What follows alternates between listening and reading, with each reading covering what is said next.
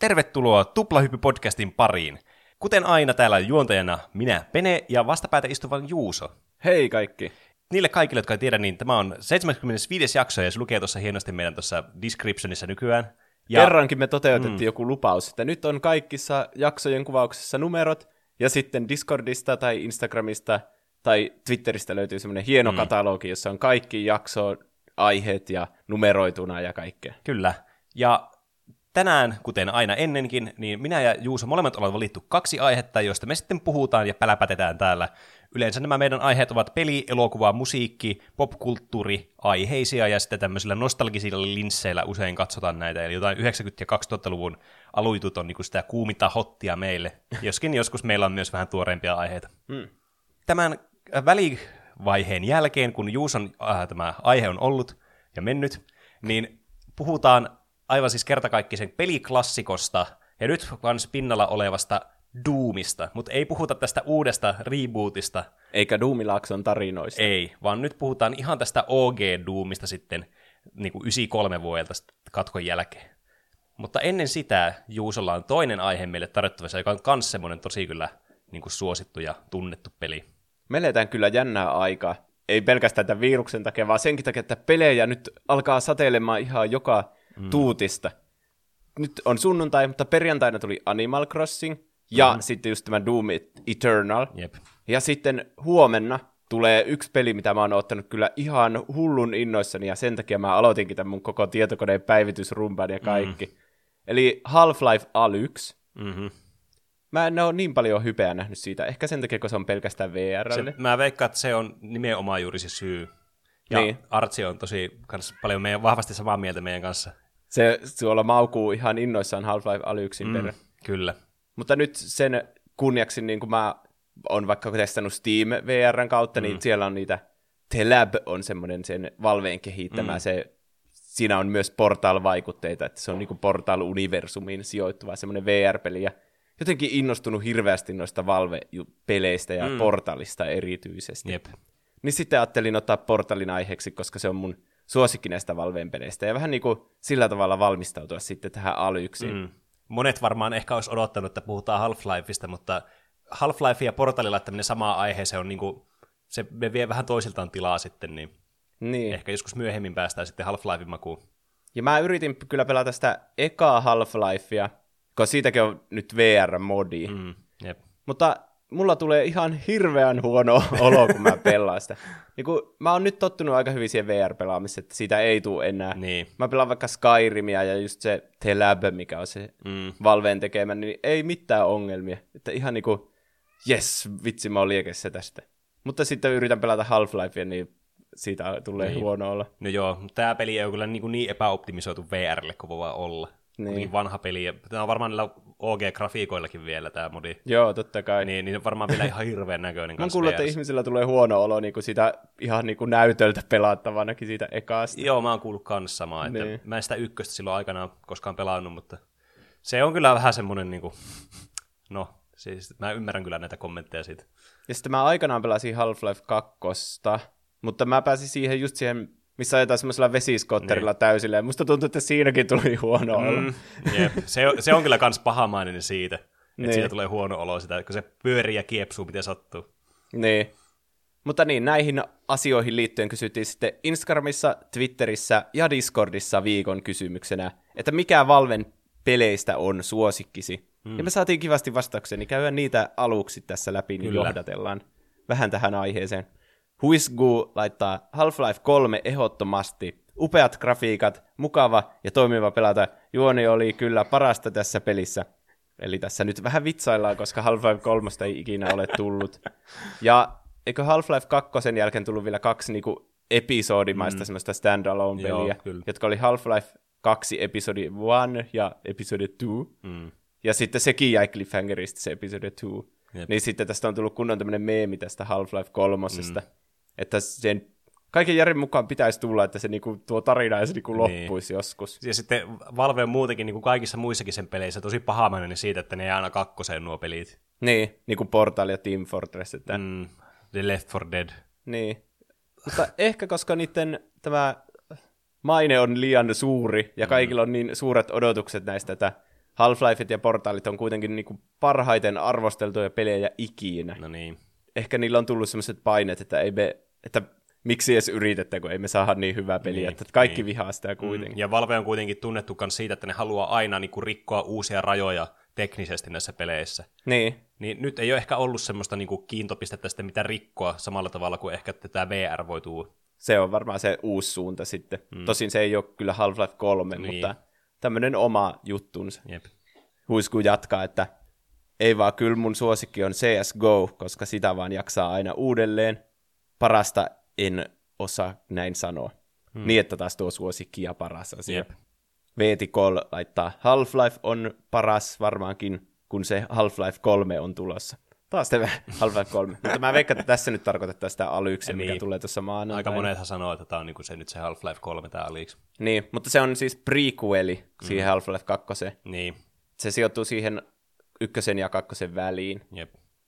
Maako laittaa Half-Life 1, innostuin PC-pelaamisesta vasta 2017, joten en muista, miten se mullisti pelimaailmaa ilmestyessään arvosteluiden mukaan paljon, mutta pelasin sen viime kesänä läpi ja edelleen hieno peli. Niin, no ainakin se VRssä tuntui niinku niin kankelta ja vanhalta kuin olla mm. ja voi. Ja ne oikeasti käyttää niitä samoja hahmomalleja, niin kuin ne toistuu vaan koko niin, ajan. Se, se on kyllä huvittavaa. Varsinkin tässä on, no tulee nyt mieleen tässä, niin, niin se on hauska siinä alussa, missä sä tuut pois siitä junasta, ja siinä on sitten guardi, joka päästää sut ulos sieltä, ja sitten kuuluu niitä semmoisia pip, pup, pup, ääniä siitä keypadista, niin se suu liikkuu samalla. Se Niin, guardi, se kaikkea huvittavaa. pikkupukia. Mutta Niin. tästähän on olemassa se uusi tämmöinen niin kuin modattu versio tästä, semmoinen kuin Black Mesa, joka itse asiassa just Joo. tuli valmiiksi. Niin, oliko se, se oli jotenkin early accessissa mm. tosi kauan. Joo, kyllä. Ja nyt se on niin kuin vihdoinkin full release tullut siitä. Niin kuin tulin tämän vuoden aikana. Niin. No se olisi ehkä, niin kuin, sillä voisi antaa uuden mahdollisuuden, Niin, niin, kyllä. sitten, jos haluaa pelata se mm. ekaan. Rasse laittaa Half-Life 2, lähinnä sen takia, kun en, ei muita ole kunnolla tullut pelattua. Mm. Minä vuonnahan se tuli? 2003 mulla tulee ekana niin. mieleen. En muista tarkalleen. Niin. Mutta se, se oli kyllä legenda. Jep. Ja mä en ole ihan, kun tässä siinä on iso aika harppaus siinä ykkösen mm. ja kakkosen välillä. Tietenkin se päähenkilö pysyy samana ja vähän niin kuin ne tapahtumat siinä niin kuin on eskaloitunut sitten, mutta niin kuin, mä oon ainakin ymmärtänyt, että ne on aika niin kuin erilliset periaatteessa. Mm. Mm. Ja tää on sitten miljoonia modeja syntynyt tuostakin pelistä. Et aivan super niin kuin, kans, kannattavaa ollut sille niin kuin, pelaajien näkökulmasta semmoista, jotka haluaa tehdä kontenttia lisää asioista, niin just tuo Half-Life ja tämä Source-enkinen, mikä sen mahdollisti sitten. Jouha Uno laittaa ehdottomasti Counter-Strike ja Kalastaja 11 YT, Remu ja Chromokle laittaa CSGO. Mm. Ja Shadow SH laittaa kanssa, että CSGO, koska tullut pelattua viimeiset viisi vuotta ja vieläkin jaksaa melkein joka päivä. Mm. CS Sourcesta nautin myös. Meillähän on Counter-Strikeista kanssa oma jaksonsa. Mm. Kyllä. Vitsikö en muista, mikä numero sillä jaksolla on. Nythän se olisi hyvä, kun pystyisi sanomaan sen tässä, mutta Mutta toisaalta meillä on se katalogi siellä, se on josta voi kyllä. katsoa sen Mm. mm. CS-aiheen sitten. Te hippi laittaa. Team Fortress 2 tuli hakattua joskus ihan vitusti nuorempana ja nykyään vanhempana kans välillä meen pelailee ihan muuten vaan, koska se on niin, vaan niin loistava ja mm. ajaton peli. TF2 Community on kans jotain ihan käsittämätöntä. Yhdessä pelissä saatat 15 min vetää ihan tosissaan ja sitten välillä vaan mennä keskelle kenttää tanssimaan vihollistiimin ja oman tiimin kanssa ja kohta vedetään taas toisia turpaan. niin. No mä pelasin vaan aika vähän aikaa Team Fortress 2 silloin, kun Orange Box tuli. niin. Että mua ei hirveänä semmoiset online, online tuommoiset räiskintäpelit kiinnosta. Ehkä koska mä oon niin huono niissä. Mm. Mutta niin se on kyllä ollut myös merkittävä tässä, niin varsinkin nyt kun katsoo kaikkia näitä Overwatcheja ja sun muita, että niin, se aloitti kyllä. ehkä sen tämmöisen hero shooterin. Mm. Nannina laittaa TF2 tuli yläasteella hakattua kavereiden kanssa monta, monta sataa tuntia, joten siitä on eniten kivoja muistoja. Ja Kasper Hollander laittaa, TF2 on ehdottomasti paras. Nuorena sitä tuli hakattua tosi paljon ja hauskaa oli aina kaveriporukan kanssa. Ja totta kai TF2 inspiroi kaikkien rakastamat Gmod-animaatiot. Mm. Eli tämä mun piti googlata, että se on Garry's Mod. Joo, kyllä. Ja siinä kaikkia näitä Valveen pelejä, jotain assetteja laitetaan mm. yhteen. Tehdäänkö niistä omia pelejä? No esimerkiksi. Siis tämä on tämmöinen niin tosi laajalle ulottuva modaustyökalu, tämä Garry's Mod, semmoinen niin kuin, aika helposti lähestyttävä sellaisille, jotka ei vaikka ole modannut aikaisemmin tai mitään. Niin sä voit tämän Garry's Modin sisällä tehdä aika paljon, no, melkein mitä vaan, että tämä on tosi monipuolinen. Mä muistan, me yhden mun kaverin kanssa pelattiin tämä Garry's Modia tosi paljon, tai siis mä pelasin sen luona sitä, mulla ei itsellä ollut, mutta siellä pelattiin aina erilaisia hassuja modeja sitten. Ja ilmeisesti jotain YouTube-animaatioita on mm, tehty tästä. Kyllä. Ja tämän lisäksi Vensku22, Topi Virtanen, Kromokle, Zednuk, kysymysmerkki, Sorsa ja OK Paavo mainitsi Team Fortress 2.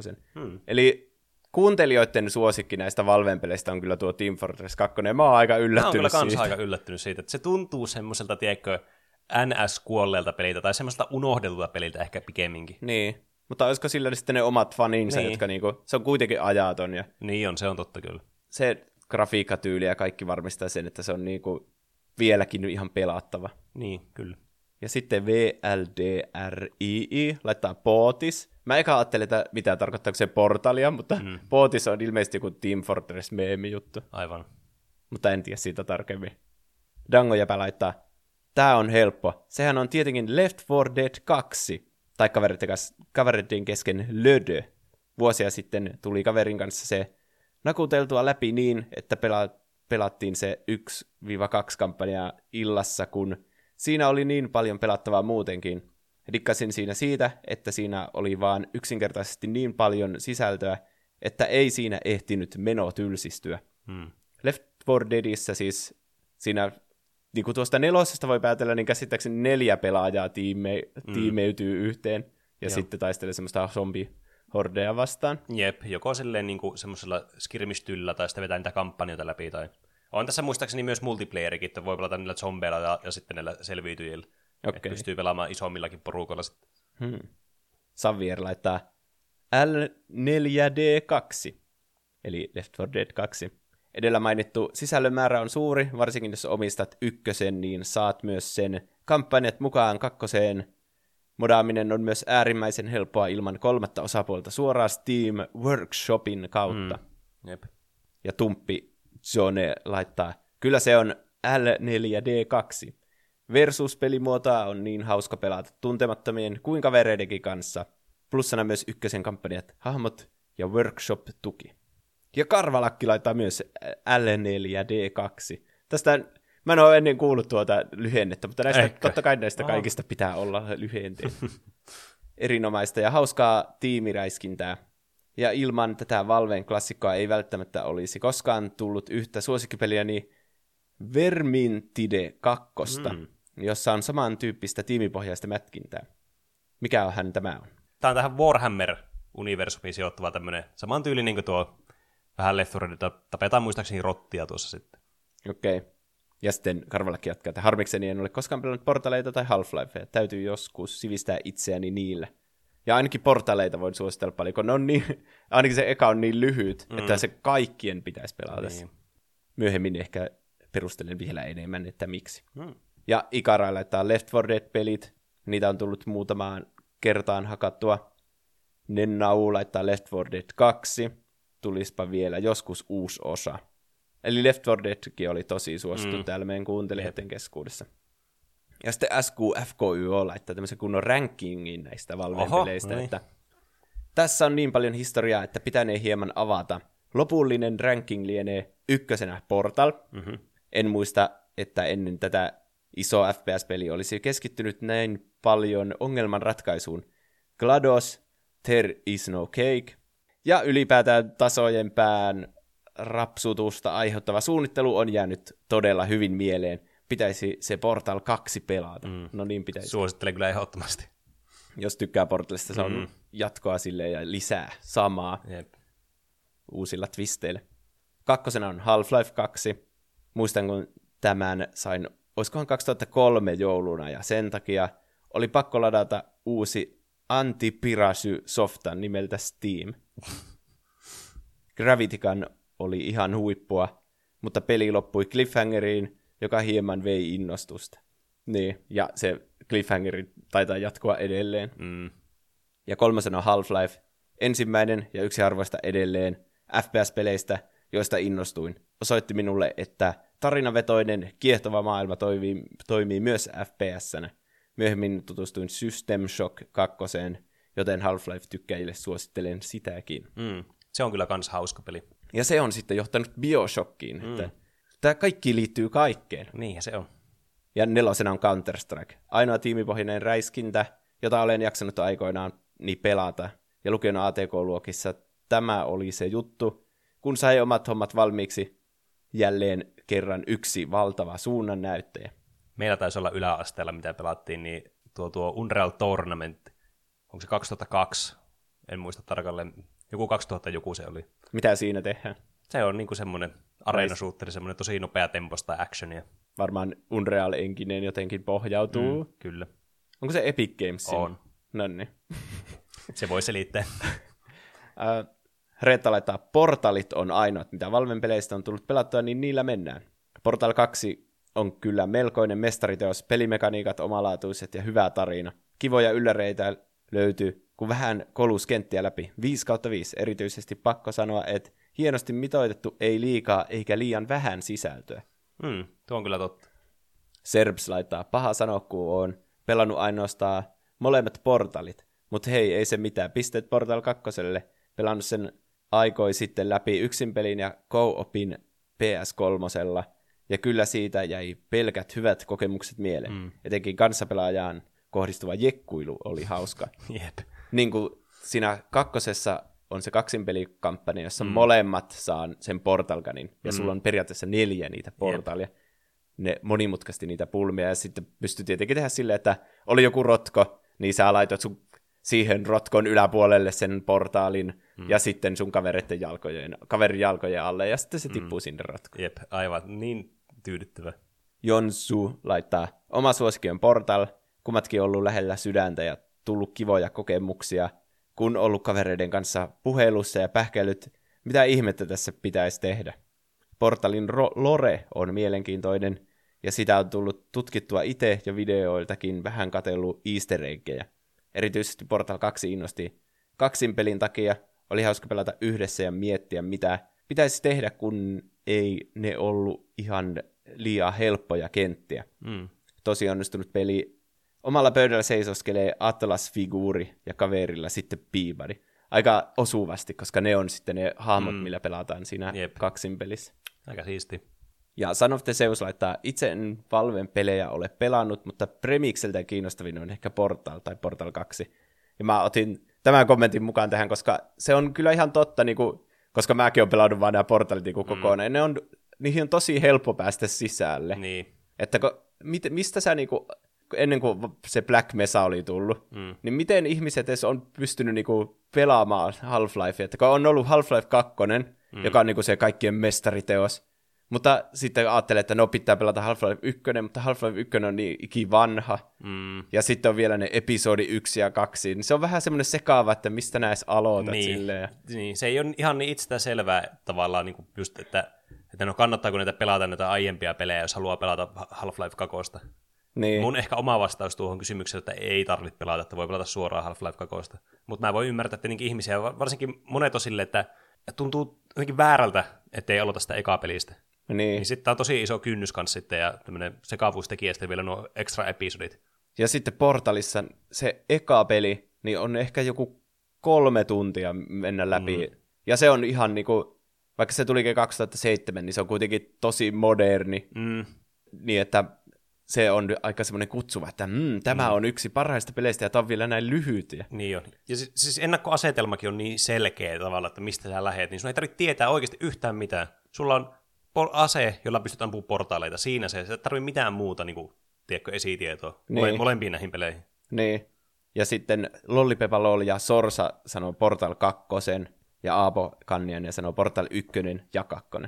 Eli portaleistakin tykättiin paljon. Kyllä. Mutta niin kuin loppujen lopuksi Team Fortressia sanottiin kaikista eniten. Hmm. Kukaan ei sanonut Team Fortress ykköstä, kai Team Fortressista on myös ykkösosa. Teikö, mä en tiedä. Tämä on semmoinen asia, mitä mä en tiedä. Mä oon aina miettinyt tätä samaa, mutta mä en ole koskaan niin kuin, viitsinyt vaivautua ja etsiä tietoa tästä.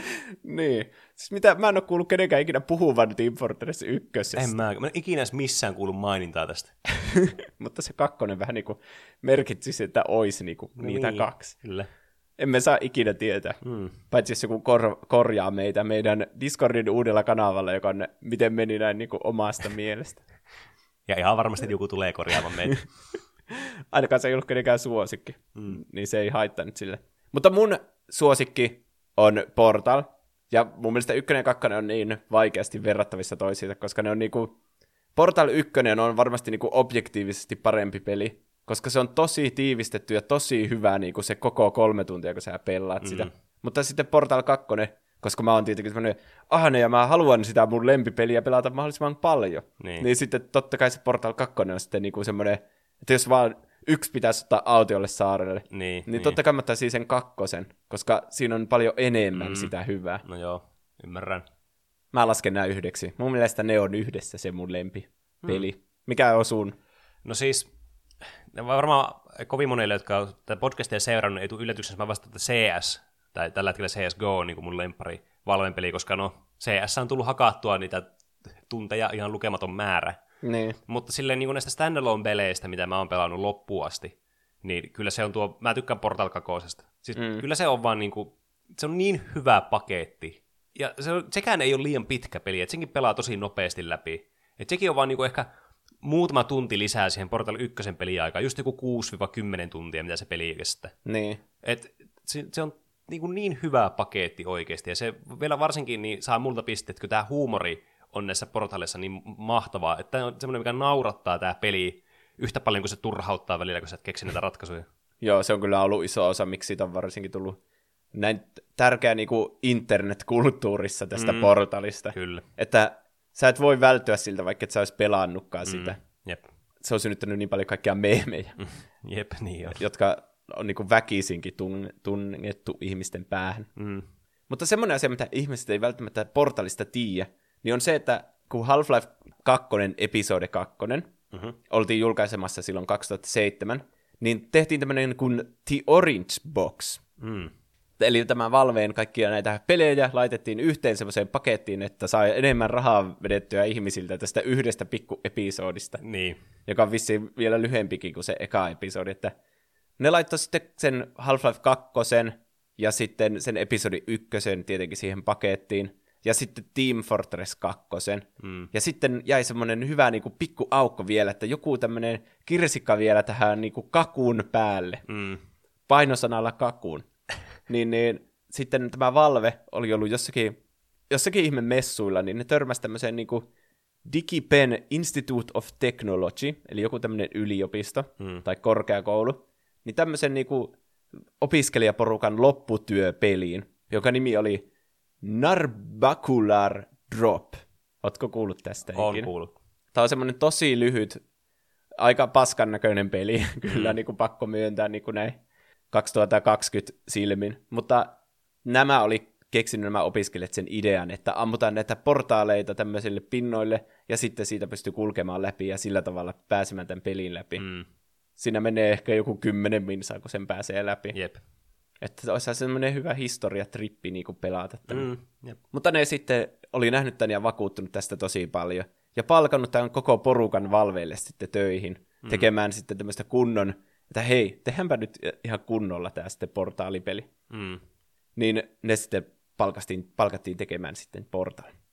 Niin, se on aika se sama konsepti siitä otettu. Se näytti vähän niin kuin oudolta se peli, että mä ajattelin, kun mä kuulin tosta, että hei, se on varmaan semmoinen samanlainen, että on joku labra ja siinä mm. ammutaan näitä, kun se tuntuu niin semmoiselta hyvältä tämmöiseltä kontekstilta tämmöiselle portaaliampumispelille. Niin, kyllä. Mutta ne oli vain jossakin ihme, se oli vähän semmoinen fantasiateema, ne näytti vähän niin kuin jossain amnesiassa olisi ollut, mm. semmoisessa dungeoneissa. Joo, siis se on semmoinen aika, aika synkeä värinen se maailma siellä ja aika mitään sanomaton sille visuaalisesti. Niin.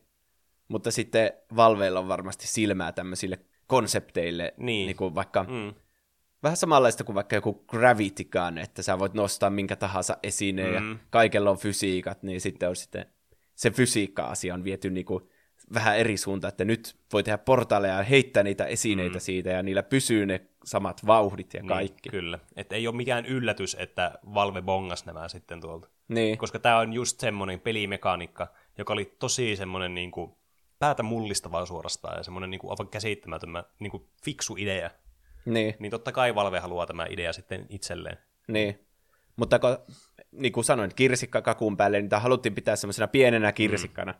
niin, niin tämä on aika lyhyt ja ei tähän nyt ihan mahdottomasti käytetty rahaa, että vissiin leikeltiin ja yritettiin saada niin kuin, tarkoituksella tästä mahdollisimman tämmöinen mm. tiivis pieni paketti, että jos tämä on ihan surkea, niin kenellekään ei tule ainakaan pahaa mieli. Niin, kyllä.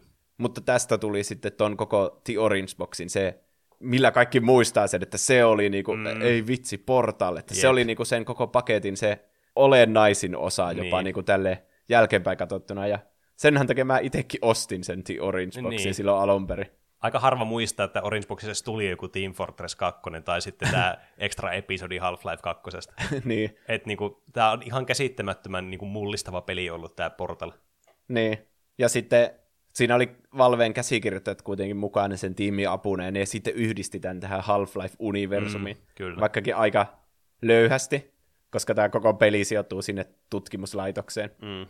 Että se voisi periaatteessa olla ihan missä tahansa universumissa. No, periaatteessa niin.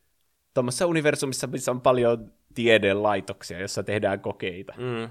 Jep. Tämä peli kertoo tämmöistä Shell-nimisestä naisesta, joka on sitten siellä laitoksessa semmoisena koehenkilönä. En oikein muista, miten se päätyi sinne, tai kun kaikki muut sieltä on kadonnut sitten sieltä mm. laitoksesta. Niin oli, oliko se jossakin kapselissa sitten siellä mm. nukkumassa tai jotain? Siinä ainakin ollut eka sinne Portal 1 herätään siitä Niin. sängyltä. Ja sitten siellä on tämmöinen tekoäly, joka puhuu sitten tälle Shellille kuin GLaDOS. Mm. Se sitten kehottaa sitä tekemään näitä kaikkia tämmöisiä hauskoja tämmöisiä chambereita, jossa on kaikkia uusia pulmia sitten, jota mm. ratkaistaan tämmöisen portaali-aseen avulla. Kyllä. Aika tämmöinen rakenteellinen peli, että sä pelaat jonkun testikammio ykkösen ja sen mm. pääset läpi ja sitten pelaat testikammio kakkosen, että peli ja se tarina on aika hyvin tässä sulassa mm. yhdessä, että ja sut laitetaan aika hyvin sen saappaisiin sen päähenkilön myös. Jep. Mutta tietenkin se peli lähtee sitten lopussa vähän tangentille, että sitten siinä onkin tarkoitus paeta tätä GLaDOsta ja sitten pois sieltä testilaitokselta. Jep. Ja lopussa jopa taistella sitten tämmöistä GLaDOksen semmoista robottiruumista vastaan, mm. tai miksi sitä voisi sanoa. Jep. Tuo on kyllä semmoinen kohta, minkä mä aina unohdan tuosta pelistä sen loppuun. Niin, onhan se vähän semmoinen pikainen, että aika tämän pelin kuitenkin se suola on ne testikammiot, Niin, ja tosi kyllä. hyvin suunnitellut nämä pulmat. Mm. Ja aika monesti näissä tämmöisissä hyvissä pulmapeleissä on niinku, se perustuu aina jonkun yhden semmoisen uuden asian, mikä tuon pelaajille, että nyt on tämmöinen portaaliase, Mm. ja sitten sä eka opittelet niinku käyttää sitä, että okei, mä voin ampua sen tonne seinään, se on oranssi, ja sitten mä voin ampua toisen portaalin, joka on sininen, ja sitten mä voin kävellä siitä läpi, ja mm. huvalaa, mä oon yhtäkkiä siellä toisessa. Jep. Ja sitten sitä pelin aikana niin sä opit, että mitä, ka- mihin kaikkeen tätä voi hyödyttää. Mm. Että jos sä laitat sen portalisu alle ja sitten kattoon toisen, niin sähän, siinä on niinku semmoinen tunneli, jota sä voit tippua ikuisesti, ja sulla vaan kasvaa ja kasvaa se sun mm. putoamisnopeus. Ja sitten mutta vaikka sen katossa olevan sitten jonnekin seinään, niin sähän am, ampaudut silleen Jep. täydellä vauhilla sitten sinne. Niin, tämä on just tämmöinen, että yksi tämmöinen pelimekaniikka, että sä ammut vaan niitä portaaleja, mutta sitten sitä voi käyttää tosi monipuolisesti, mm. ja sä opit sitä koko ajan siinä testikammioiden aikana. Se, että ne pulmat on tosi hyviä, ja ne sitoutuu hyvin tähän niinku konseptiin, että sä oot siellä testikammiossa tämän Shellin niinku saappaissa, ja sitten tässä on tosiaan sitä huumoria tosi paljon. Mm. Tämä GLaDOS on vähän tämmöinen sarkastinen, heittää vähän semmoista tosi mustaa huumoria mm. kyllä koko ajan. Niin jo. Se lupailee tälle Shellille, että se saa kakun, jos se selviää näistä kaikista testeistä. Mm. Ja tästä on tullut ehkä tämän pelin suurin meemi sitten, että siellä on ollut toinenkin semmoinen testikaniini kuin joku Ratman Mm. siellä samoissa kammioissa, niin se on jättänyt sitten tälle Shellille viestejä, että se kakku onkin valhetta. Mm. Että älä usko sitä GLaDOsta. Miksi tämä The Cake is Lie on niin suuri meemi? En tiedä. Mutta onhan tämä tämmöinen mysteeri myös samalla ollut tässä pelissä. Koska tässähän on näitä secrettejä, että sä pystyt menemään niin kuin tavallaan sen testikentän ulkopuolelle tämmöisiin pieniin huoneisiin, missä sitten on just näitä tekstejä, että se kakku on valetta ja ei kannata uskoa sitä gladoisia ja muuta, tämmöisiä pikku easter eggejä. Niin tässähän lopussa sitten on vielä tämä kakkukin semmoinen niin kuin tavoiteltava asia, että tietenkin kun sä oot kuullut tästä, niin sä haluat sitten vielä löytää sen. Se on pakko olla tässä pelissä, tiedätkö? niin. niin ehkä se on vielä niin kuin siltä jäänyt silleen, että tämä on oikeasti niin kuin, se on oikeasti semmoinen niin kuin tärkeä asia sitten tämä peli, ja vaikka se nyt vaan sattuu olemaan tuommoinen ekstra se kakku tuossa. Niin. Ihmiset helposti niin fiksautuu tuommoisiin pieniin yksityiskohtiin. niin. niin. Tästä tuli niin suuri meemi, että ne päätti, että ne ei mainitse tätä kakkua enää niin kuin tässä Portal 2 ollenkaan. Mm. Se niin kuin ykkösessä, niin kuin, siinä puhuttiin kyllä paljon siitä kakuusta, mutta niin, ihmiset veti sen niin kuin netissä, niin kuin, että kaikkialla oli koko ajan, että tekeekin sellainen, niin kuin mikä tahansa asia on, että tekeekin sellainen, mm, niin jep. ei ihmekkä. Toinen iso meemin kohde on tämä, kun se, ne monet pulmat ratkaistaan silleen, että sä laitat semmoista kuutiota jonkun mm. asian päälle, ja sitten on tämmöinen yksi erikoiskuutio, jossa on sydän, mm. jota sanotaan companion kubiksi. Ja sitten siinä on hauska, kun sillä ratkaistaan jotain monia ongelmia, ja sun pitää vähän niin kuin pitää sitä mukana siinä koko pulman aikana. Mm. Ja sitten lopuksi, että sä pääset etenemään, niin kun sä oot kiintynyt jo siihen tiettyyn kuutioon, jossa on se sydän piirrettynä, Jep. niin sun pitää sitten hävittää se heittämällä se semmoiseen, mikä se on, incinerator, semmoiseen niin tuleen vaan hävitettäväksi. ja niin sitten tietenkin tästä Companion Cubeista on tullut myös semmoinen mm. iso meemi. Kyllä. Ja muun muassa kaiken maailman oheistuotteiden aiheita. Mm. Ja 3D-printtauksen kanssa semmoinen kestosuosikki. Niin, voisi tehdä itsekin semmoisen. Mm, niin, sieltä se tuli. Maalata siihen sydämen päälle. Ja sitten yksi, kans kun sä voitat lopulta sen Kladoksen siinä, tälleen niin kuin spoiler alert mm. kai, niin se laulaa sitten tämmöisen Still Alive, tämmöisen lopputekstibiisin. Mm. Ja mä kuuntelin sen tänä aamuna ja kunnon niin kuin kylmät väreet tuli, mm. että se on ihan sikaa hyvä se biisi. On kyllä hyvä. Se laulettu sillä Kladoksen semmoisella kauniilla robottiäänellä, mm. semmoinen autotunninen biisi. Jep. Se, vaikka se on ollut tämmöinen ilkeä ja sarkastinen ja vihamielinen tätä päähenkilöä kohtaan, niin sitten tässä laulun aikana ilmeisesti se sen se onnellinen persoonallisuus ydin on ottanut siitä vallan, ja sitten se laulaa vähän niin kuin silleen, se laulaa iloisesti, mutta kuitenkin silleen, että sieltä rivien välistä voi vieläkin tulkita sitä sen vihamielisyyttä. niin kuin tosi hyvin sanoitettu biisi. Ai mm, että. Jep. Niin se kertoo siitä, että tehdään tiedettä niin kuin niiden ihmisten eteen, jotka on vielä elossa, kun tietenkin täältä laitokselta on kaikki muut kuolleita. Niin. Että niiden eteen ei tarvitse tehdä tiedettä, mutta mm. ihmisiä on vielä elossa. Mm. Ja myös tämä GLaDOS on vielä elossa. Nimittäin se tulee takaisin sitten Portal 2.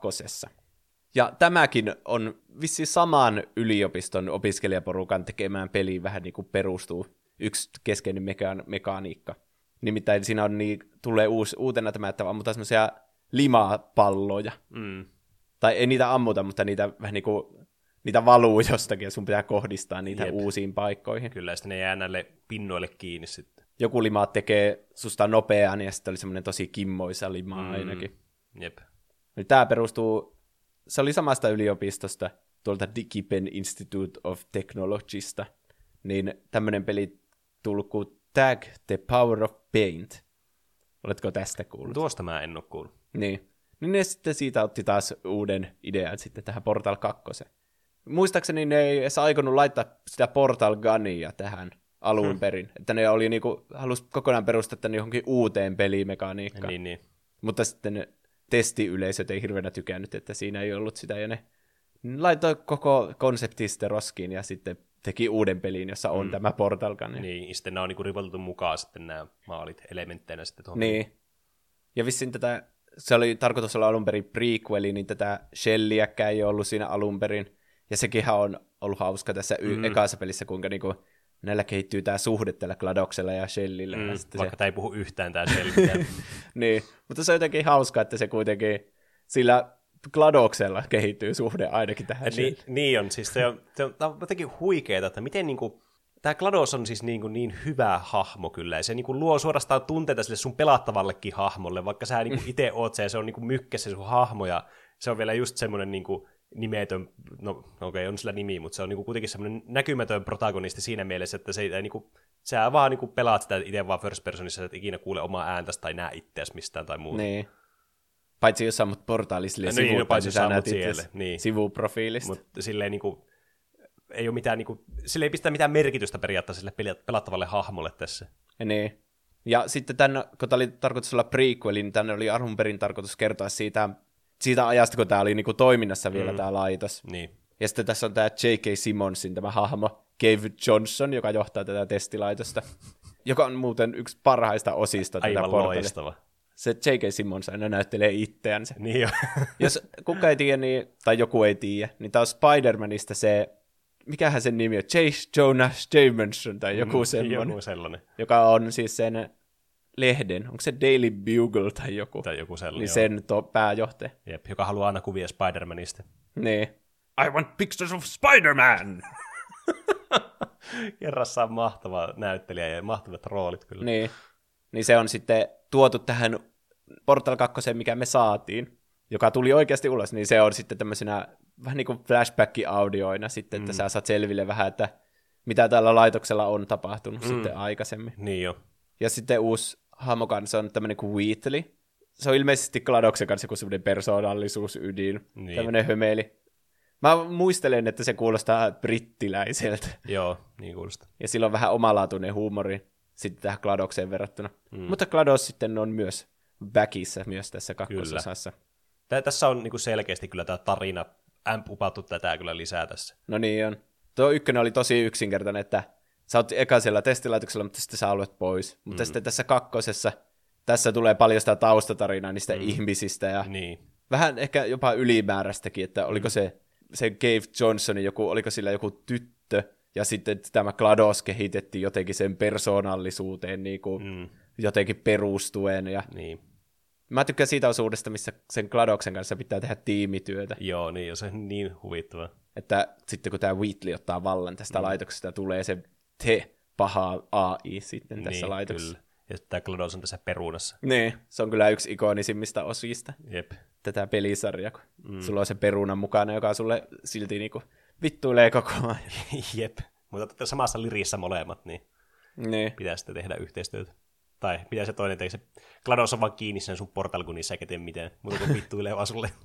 Mutta se on hauska tyyppi. Mm. Sun kaveri jopa tässä No vaiheessa. niin, kyllä.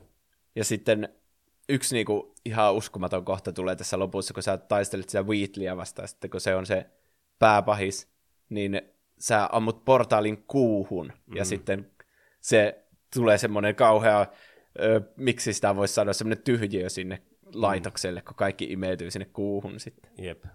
Mutta sitten tää, tässä tulee paljon tätä tarinaa, niin kuin verrattuna siihen ykköseen, joka oli vaan mm. niin kuin testi, testi, testi, niin kuin Jep. sä pelaat vaan niitä pulmia läpi.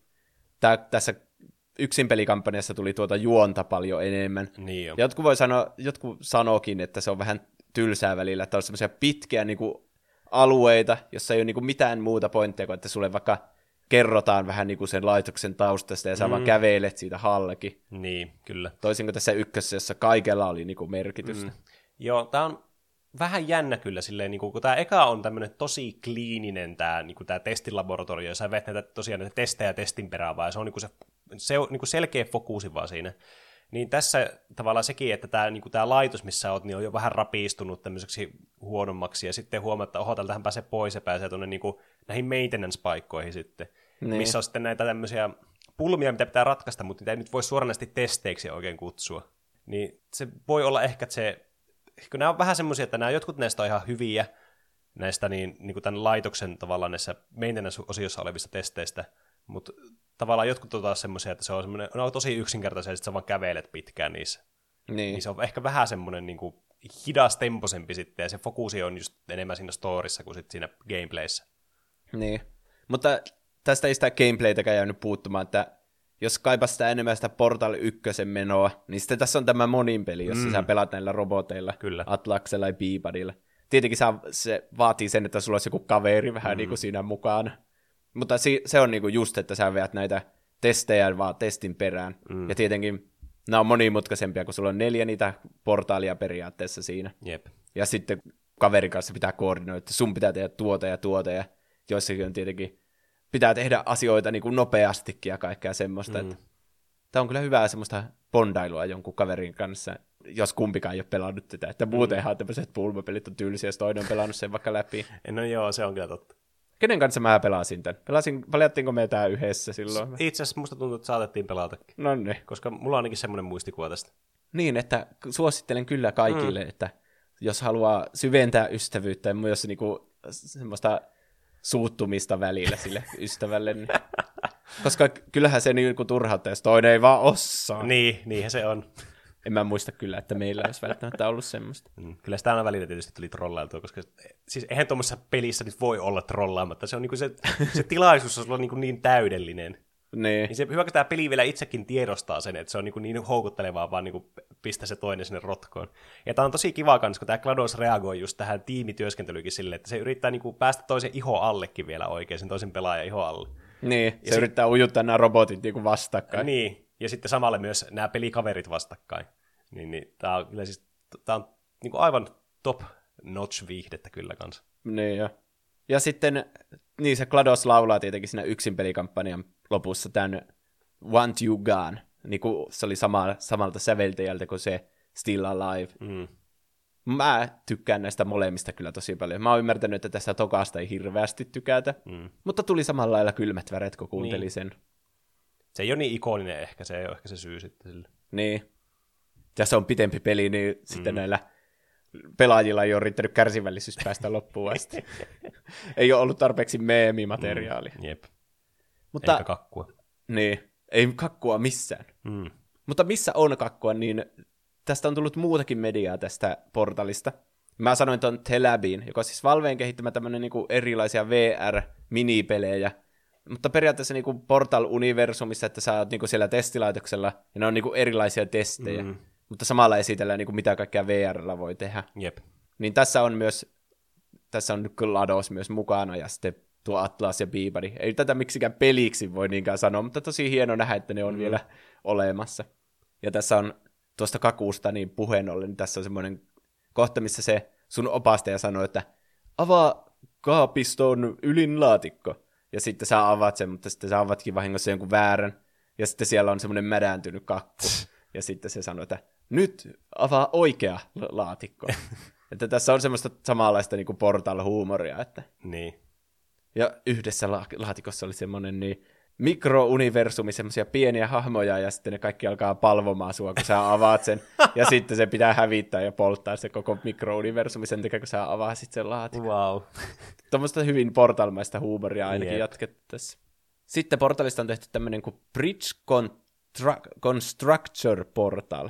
Eli ilmeisesti semmoista pelistä kuin Bridge Constructor, mm. niin on tehty Portal-versio, jossa on uusi peli, joka ei käytä portaleita. Mm. En tiedä siitä sen enempää. Mä oon tehnyt jotakin gameplaytä nähnyt tästä, josta on semmoinen sivulta päin kuvattu, missä tehdään tämmöisiä, ratkaistaan tämmöisiä pulmia, ja sitten ne ajelee semmoisilla trukeilla.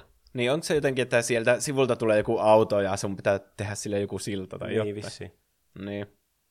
Se on sille niinku Valveen lisensoima, se ei ole kaikki kehittämä kuitenkaan. Joo. Portal 2 tuli myös sarjakuva, tämmöinen kuin Portal 2 Labrat, joka kertoo sitten siitä Ratman, siitä mm. tyypistä, joka siellä... Sen oli alun perin tarkoitus vissi olla enemmän niissä peleissäkin semmoinen ke, niinku hahmo, Niin, niin. mutta sitten sen tarina on sitten laitettu tähän sarjakuvan muotoon. Aivan. Ja Chef Keely, joka tekee sitä The Game Awards, josta me tehdään mm. vuosittainen perinteinen jakso, Kyllä. niin se tekee tämmöisiä pelidokumentteja niin kuin pelin kehittämisestä. Sillä on joku tämmöinen oma sarjansa kuin The Final Hours. Mm-hmm. Niin se on tehnyt Portal 2 tämmöisen, että se on ollut siellä Valveella kattelemassa, niin kun ne tekee sitä, ja se on saanut vapaat liikkumisoikeudet ja kysellä kaikkea, ja se on tehnyt sitten tämmöisen dokkarin siitä Ah, kehittämisestä. okei. Pitääpä ottaa selvää kyllä tuosta. Po- ennen Portal 2 tuloa oli myös tämmöinen pote- Potato Sack, joka oli ilmeisesti kokoelma kaikkia pikku indie-pelejä eri kehittäjiltä. Mm-hmm. Ja sitten jos pääsi ne kaikki pelit läpi, niin sitten sai Portal 2 alkaa pelaamaan. Olisiko ollut 10 tuntia aikaisemmin Oho. kuin mitä muut. Ja se oli Valveen tapa silleen kannustaa ihmisiä pelaamaan tämmöisiä pienempiäkin pelejä. Aivan. Aika ovelaa muuten itse asiassa. Niin. Ja Portalista on myös niin kuin lisensoitu virallinen lautapeli olemassa, hmm. kuin Uncooperative Cake Acquisition Game. Kuulostaa hauskalta. Niin. Ja sitä olisi kyllä tosi hauska joskus koittaa. Mm. Lautapelit ovat niin kalliita, että sekin mä yritin etsiä, että no hei, tuohan olisi hauska kavereiden kanssa, tämmöinen Portal-lautapeli, että Portal on niin hauska konsepti muutenkin. Niin. Mutta se oli 50 se lautapeli, ja sitten jos se ei joka hyvä, niin mitä sitten? Niin. Se on vähän sama kuin, tiedätkö, ne on niin kuin vaikka tietokone- ja konsolipelien kanssa, mutta niissä on se hyvä puoli, että sä voit, no ensinnäkin näitä arvosteluja on paljon enemmän konsoli- ja tietokonepeleille kuin Niin. lautapeleille. Ja sitten se, että sä tarvit muita pelaajia usein, niin kuin siis kavereita tarvit, että sä pystyt pelaamaan näitä lautapelejä.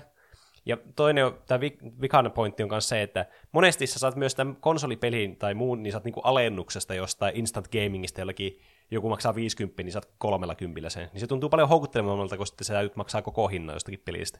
Ja varsinkin se, että sä maksat 50 lautapelistä, vaikka mikä mun mielestä ei ole mikään niin kuin hirveän iso summa sille lautapelistä, että on meilläkin paljon lau- kalliimpia lautapelejä omassa kokoelmassa. Mutta just se, että kun sä pääset pelaamaan sitten niin kuin harvemmin sitä peliä, että sä pääset pelaamaan sitä niin kuin on demand aina, Niin. niin se helposti aiheuttaa semmoisen olo, että onpa kallis peli sille, että pääsee harvoin pelaamaan tuolta.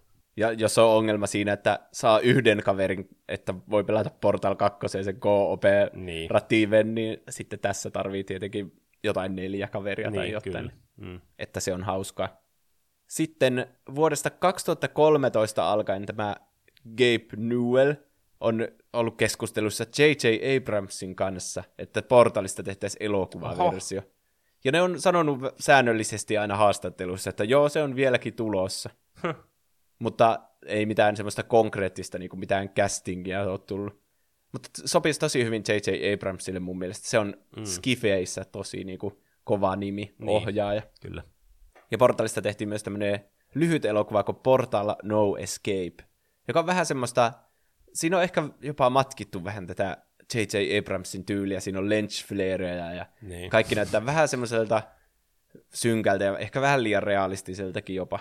Niin kuin tämmöiset Portalhan, ehkä mä näen sen enemmän semmoisena värikkäänä ja valoisena. Niin. Sitten tää on tämmöinen live action lyhyt elokuva, joka on katsottavissa YouTubessa. Ai, mä muuten itse asiassa tappanut nähdä, että mä nyt tuli mieleen semmoinen harmaa muistikuva tästä. Niin, siinä just se, ilmeisesti Shell on sitten siinä ja pakenee sitten tämmöiseltä laitokselta. Mm. Ainakin yrittää paeta. Mutta se kesti vain seitsemän minsaa, niin sen voi ainakin katsoa, jos kiinnostaa. Mulla tuli tuosta muuten mieleen, että se Portal 2 loppuu cliffhangerin kanssa. Muistatko? Ähm, niin, se, ainakin se GLaDOS pää, päästää pois sen Shellin. Pääseekö se ikinä pois Mm. Siis siitä laitoksesta? siinä loppukohtauksessa se Shell, sitä kuvataan se Shell first personissa tietenkin, että sä oot päässyt, mä en muista mitä siinä kävi, että oliko se joku räjähys siellä laitoksella vai mikä, sä oot siinä pihalla, niin kuin sen Aperture Sciencein siinä, niiden jotakin parkkipaikalla siinä, kattelet, että oot ulkona, vihdoinkin vapaa, mutta sitten joku alkaa vetämään sua taaksepäin siinä. Onko varma, ettei tuo Portal ykkösestä? En oo. Niin. Mä muistelin sitä tuolla Portal 2, kun jotenkin, no, Mä- en mä- tiedä.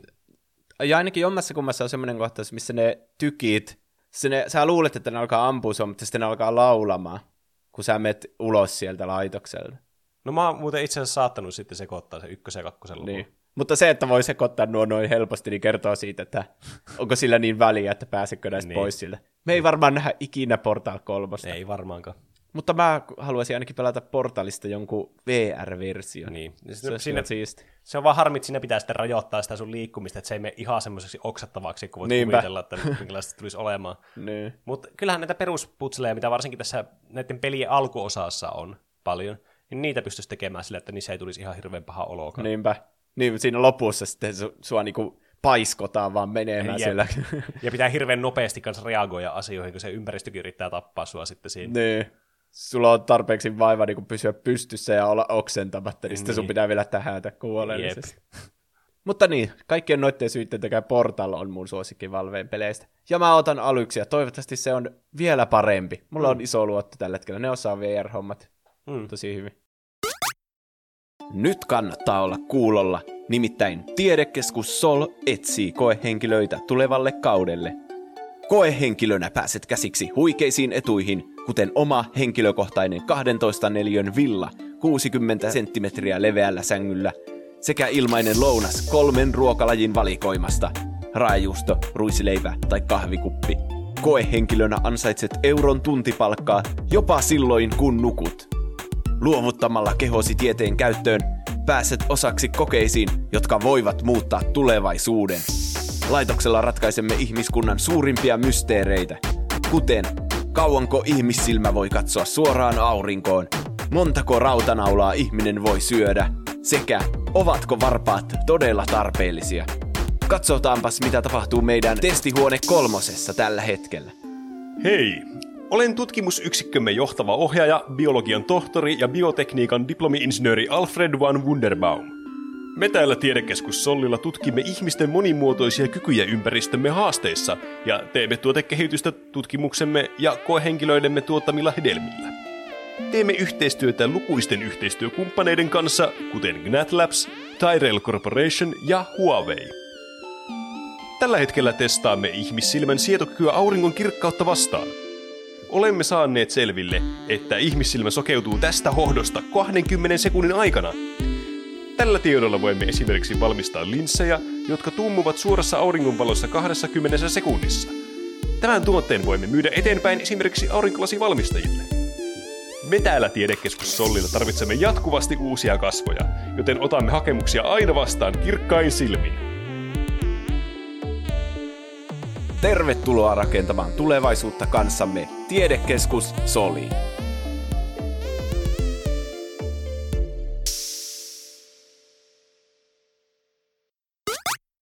Sitten päästään seuraavaan aiheeseen. Meillä on aika tietokonepeli painotteinen jakso. Mm, kyllä. Mun mielestä suorastaan tämmöinen niin kuin klassinen jakso.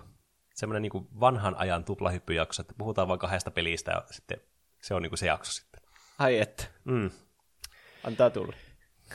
Okei, eli nyt päästään sitten puhumaan tästä mun aiheesta, joka on kans ajankohtainen, ö, ainakin niin kuin osittain silleen epäsuorasti ajankohtainen. Kun puhutaan vuoden 1993 absoluuttisesta peliklassikosta, joka, jota ilman monta peliä ei olisi olemassa. Mm. Kun puhutaan Doomista, josta juuri tuli tämä Doom Eternal edellisellä viikolla, kun kuulette tämän jakson ensimmäistä kertaa. Niin, Doom on kyllä ikivanha peli. Niin on. Ja siis aivan kerta kaikkiaan ajaton niin kuin klassikko, mä sanoisin. Niin. Et siis ihan niin kuin, todella, todella niin kuin, hyvä peli. Voiko sitä vieläkin pelata? Siitä on kuitenkin tullut tätä... Se 2016 tuli se Doom. Eikö se ole vähän niin kuin periaatteessa joku remake siitä no siis ekasta? Se on niin kuin semmoinen äh, tavallaan, tiedätkö, otetaan tämä Doom-peli, ja sitten luodaan tämä Doomi niin kuin nykyvuosi, niin kuin, voisi sanoa, että vuosituhannelle, koska kuitenkin niin kuin tässä on, ollaan eri vuosituhannellakin. Niin. Mutta siis niin kuin tälle vuosikymmenelle ollaan luotu tämä peli. Että mm. miten niin kuin tämä moderni peli sitten olisi, niin kuin, tai miten tämä Doom olisi niin kuin modernina peliin. Niin. Et tietenkään nämä ei ole ihan yksi yhteen niin kuin samanlaisia. Mä en nyt aio puhua hirveästi näistä uusista Doomeista, että ne mielestäni ansaitsee ehkä oman jakson sitten. Mutta näissä on kuitenkin todella paljon samanlaisuuksia, ainakin niin kuin sen tunteen ja sitten tavallaan, tiedätkö, se, että mitä sillä niin kuin, mit, mitä siltä peliltä haetaan, niin sen perusteella ainakin näissä on tosi paljon samanlaisuuksia. Tietysti myös tämä Doom itsessään, tämä franchise ja just tämä, niin kuin, että minkälainen tämä ympäristö JNE on, niin nehän on tietysti myös hyvin niin kuin samankaltaisia sitten. Niin. Mutta niin näissä on sitten joitakin eroavaisuuksia, mitä on täytynyt tehdä sitten äh, teknologian kehityksen ja muutenkin pelin kehityksen niin kuin myötä sitten, että kuitenkin pelitkin kehittyy jatkuvasti aina uuteen suuntaan. Että... Niin, ja pelaajat myös. Että niin, jos kyllä. 93 on tuo ollut niin kuin eka first person shooter, mitä kaikki on pelannut, niin. niin sitten nyt kun kaikki on niin hyviä pelaamaan mm. niitä, niin pitää vähän niin kuin tehdä vaikeampia ja monimutkaisempi mm. siitä koko ajan. Kyllä. Eli tosiaan tämä MS-DOSille julkaistu, tai alun perin MS-DOSille julkaistu tämä näin, niin Doom on ID Softwarein tämmöinen aivan kerrassaan hu- huikea first person shooter-peli, joka siis tämä ID Software niin kuin, itsessäänkin tämmöisenä pelistudiona niin kuin käytännössä on luonut first person shooterit vaan. Hmm. Ja minkälaisia ne on niin kuin, tavallaan, että miten niitä on alettu tekemään sitten. Että, että tässä on niin kuin, tosi paljon niin kuin, jatkettu sitä, mitä ne on aikaisemmin tehnyt Wolfenstein 3Dstä, että viety sitä vielä niin kuin, eteenpäin, joka oli tämmöinen niin kuin, de facto niin kuin, tavallaan, tiedätkö, ää, iso isä sitten näille first person shootereille. Aivan. Niin, sen takia ne näyttää niin samalta. Ne on niin, saman studion tekee. Kyllä. Ja nämä on muutenkin luonut myöhemmin kaiken näköisiä muita niin kuin aivan kerrassaan loistavia first person shooterita. Muun muassa Quake, vaikka esimerkiksi, on kans IDn peli. Niin, niin. Joka toimi kans. Mä sanon sitä vielä isompana semmoisena sitten niin kuin seuraavalle askeleville viejänä, mutta sekin on semmoinen aihe, mistä mä en nyt halua puhua, koska se, se vaatii ihan oma aihe sitten, sitten Quake. No niin. Ja tämä Doom on sitten tämmöinen peli, missä pelataan tämmöisellä Space Marinella, joka on myöhemmin dupattu Doom Guyksi, mikä on mun mielestä aivan loistava nimi. Tai semmoinen niin nimitys, kun tämä on tämmöinen niin kuin nimetön hahmo. Että vaikka tälläkin on joku niin backstory annettu, niin se on jätetty tosi minimille sitten. Ja tämä Doom Guy on niin kuin se millä tämä sitten kutsutaan. Tämmöisen vihreiseen armoriin sonnustautunut. Joskin näissä peleissä, tässä alkuperäisessä pelissä, niin ethän näe sitä sun hahmoa oikein muuta kuin tämmöisessä jossakin yksittäisessä tämmöisessä niin kuin, äh, sinemaattisissa kuvaotoksissa, semmoisissa yksi, yksittäisissä kuvissa vaan, Niin. että minkä näköinen se suunnilleen on. Ja siinä ei sillä ei ole sitä, toi myöskään sitä päähinettä tai sitä niin kuin helmettiä, vaan siinä näkyy se pää. Ja varsinkin kun näissä peleissä, näissä ID-vanhoissa shooteripeleissä oli tämä, että sun pelaajahahmon pää näkyy sillä alhaalla, tiedätkö, semmoisessa baarissa, missä sulla näkyy... Aa, siinä on se ilme siinä. Joo, kyllä. Vähän niin kuin Kingdom Heartsissa. Niin, niin sun pää näkyy siinä keskellä sitä ruutua, sitten siellä alhaalla, ja sä näet aina, kun sä otat damagea, tai sitten se kuikuilee se Doomguy ympärilleen. Ja sama juttu oli Wolfensteinissa, muistaakseni, että siinäkin oli se pää sitten siellä alhaalla näkyy. Mutta tähän aikaan ne oli tärkeitä myös ne kansikuvat niissä peleissä, Mm, niin kuin, kyllä. että sä voit sitten kuvitella, että se on sen näköinen. Ja Jep. eikö tästä ole tosi ikoninen se kansikuva, että se seisoo jonkun Kyllä. pinon päällä niitä jotain ruumiita niistä mm. monsterista, ja siinähän sillä on se vihreä mm. armor. Kyllä, eli siinä just siinä on tämä vihreä armori, jossa sitten se tappaa näitä helvetin demoneita jossain Marsissa tai oikeastaan Marsin kuussa ja helvetissä sitten. niin tämä on siis, tämä on todella niin kuin, tämä kansikuva on niin tämmöinen renesanssityylinen jotenkin. Mm. Tämä on ihan huikea kans. Ja mä tykkään siitä, että tämä, niin kuin, varsinkin tämä Doom Eternalin tämä kansikuva on ottanut kans vaikutteita just näistä vanhoista kansikuvista, mitä näillä Doomeilla oli. Niin. Ja se Doom 2016, ne on melkein yksi yhteen tämän alkuperäisen kanssa. Joo, siitä on se toinen versio. Siitä on se normi, tavallaan se retail-versio, missä on se tyyppi vaan sillä poseeraa siinä silleen, niin kuin suoraan sitä kameraan. Aa. Mutta sitten on se toinen versio. Sitten mä en tiedä, että onko se niin kuin, tiedätkö, sen kannen, kun näissähän, näissä kansissa on se, että sä voit kääntää sen paperin toisinpäin. Niin, Ja Joskus ehkä. sillä toisella puolella sitten, missä se on niin kuin, otettu tavallaan yksi yhteen tästä Doom 1, tai siis Doom, niin, Doom 1 tästä niin kansikuvasta sitten tuo Niin. se uudempi versio sitten. Mä joskus lukin jonkun jutun siitä, että nämä varsinkin tämmöiset ammuskelupelit, mm. niin niiden kansikuvassa on vaan aina oltava semmoinen niin kuin, mies, semmoinen niin kuin, sotilas, ja se on siinä aseen kanssa, ja se, tiedätkö, ne kaikki Niin. niin. kansikuvat näyttää samalta, niin, ja Niin, sitten siinä oli rivissä tyyli kaikki ammuskelupelit niin kuin, viideltä vuodelta, ja kaikki kansikuvat on mm. aina ihan samoja. Jep, niin jo. Et tietenkin kun tuommoinen trendi syntyy, niin sitten se, tietysti niitä seurataan niitä trendejä, koska ne on huomattu, että ne toimii, niin miksi niinku tehdä mitään, mitä, mikä ei niinku toimista tätä riskiä turhaan, tiedätkö? Vaikka tuo on kyllä semmoinen aihe, mistä niinku pystyisi, mun mielestä pitäisi tehdä, niinku, että menee vähän niinku, kokeilee jotakin uutta aina, koska ei se ole kuitenkaan niinku se kansikuva nykyään varsinkaan niinku enää se, millä sä myyt sitä peliä. Kun on Niin. niin helppo saada gameplaytä ja trailereita ja muita, niin ei sä tarvi, se voi olla ihan mitä tahansa sun kansikuva Niin, käytännössä. ku, kuka niin kuin menee kauppaan ja on silleen, että tämä näyttää hauskalta, kun tässä on tämmöinen Niin. Mies sotilas, joka katsoo kameraan mm. asekädessä. Niin, Joskin myönnettäkö, että ehkä joskus, tiedätkö, kun on kaupassa, to- tosi harvoin ehkä nykyäänkään, ja varsinkin niin kuin, niin, no monesti aina ostaa netistä pelit, niin se on niin justiinsa, mutta kyllä mulla on joskus tullut tilanne, mä miettinyt, että pitäisiköhän tuo hommata tuo peli, kun tuo näyttää vähän siistiltä tässä kuvassa, varsinkin jos se on joku Switch-peli, niin mä aina mietin, että hmm, pitäisiköhän tuommoinen homma, mutta en sitten Niin. monesti hommaa, että ei se nyt mun päätökseen kuitenkaan vaikuta, muuta kuin ehkä vähän mietin, että mikäköhän tuo on. Ja tämä on siis tämä ID Software ja varsinkin tämä Doom ja muut nämä niiden klassikopelit on tunnu niinku tämmöisiltä peri, pelialan persoonallisuuksista kuin John Carmackilta ja John Romerolta, jotka on siis tämmöisiä legendarisia nimiä pelialalla, jotka on sitten luonut tämän, suorastaan niin kuin luonut tämän koko first person shooter genre sitten. Hmm.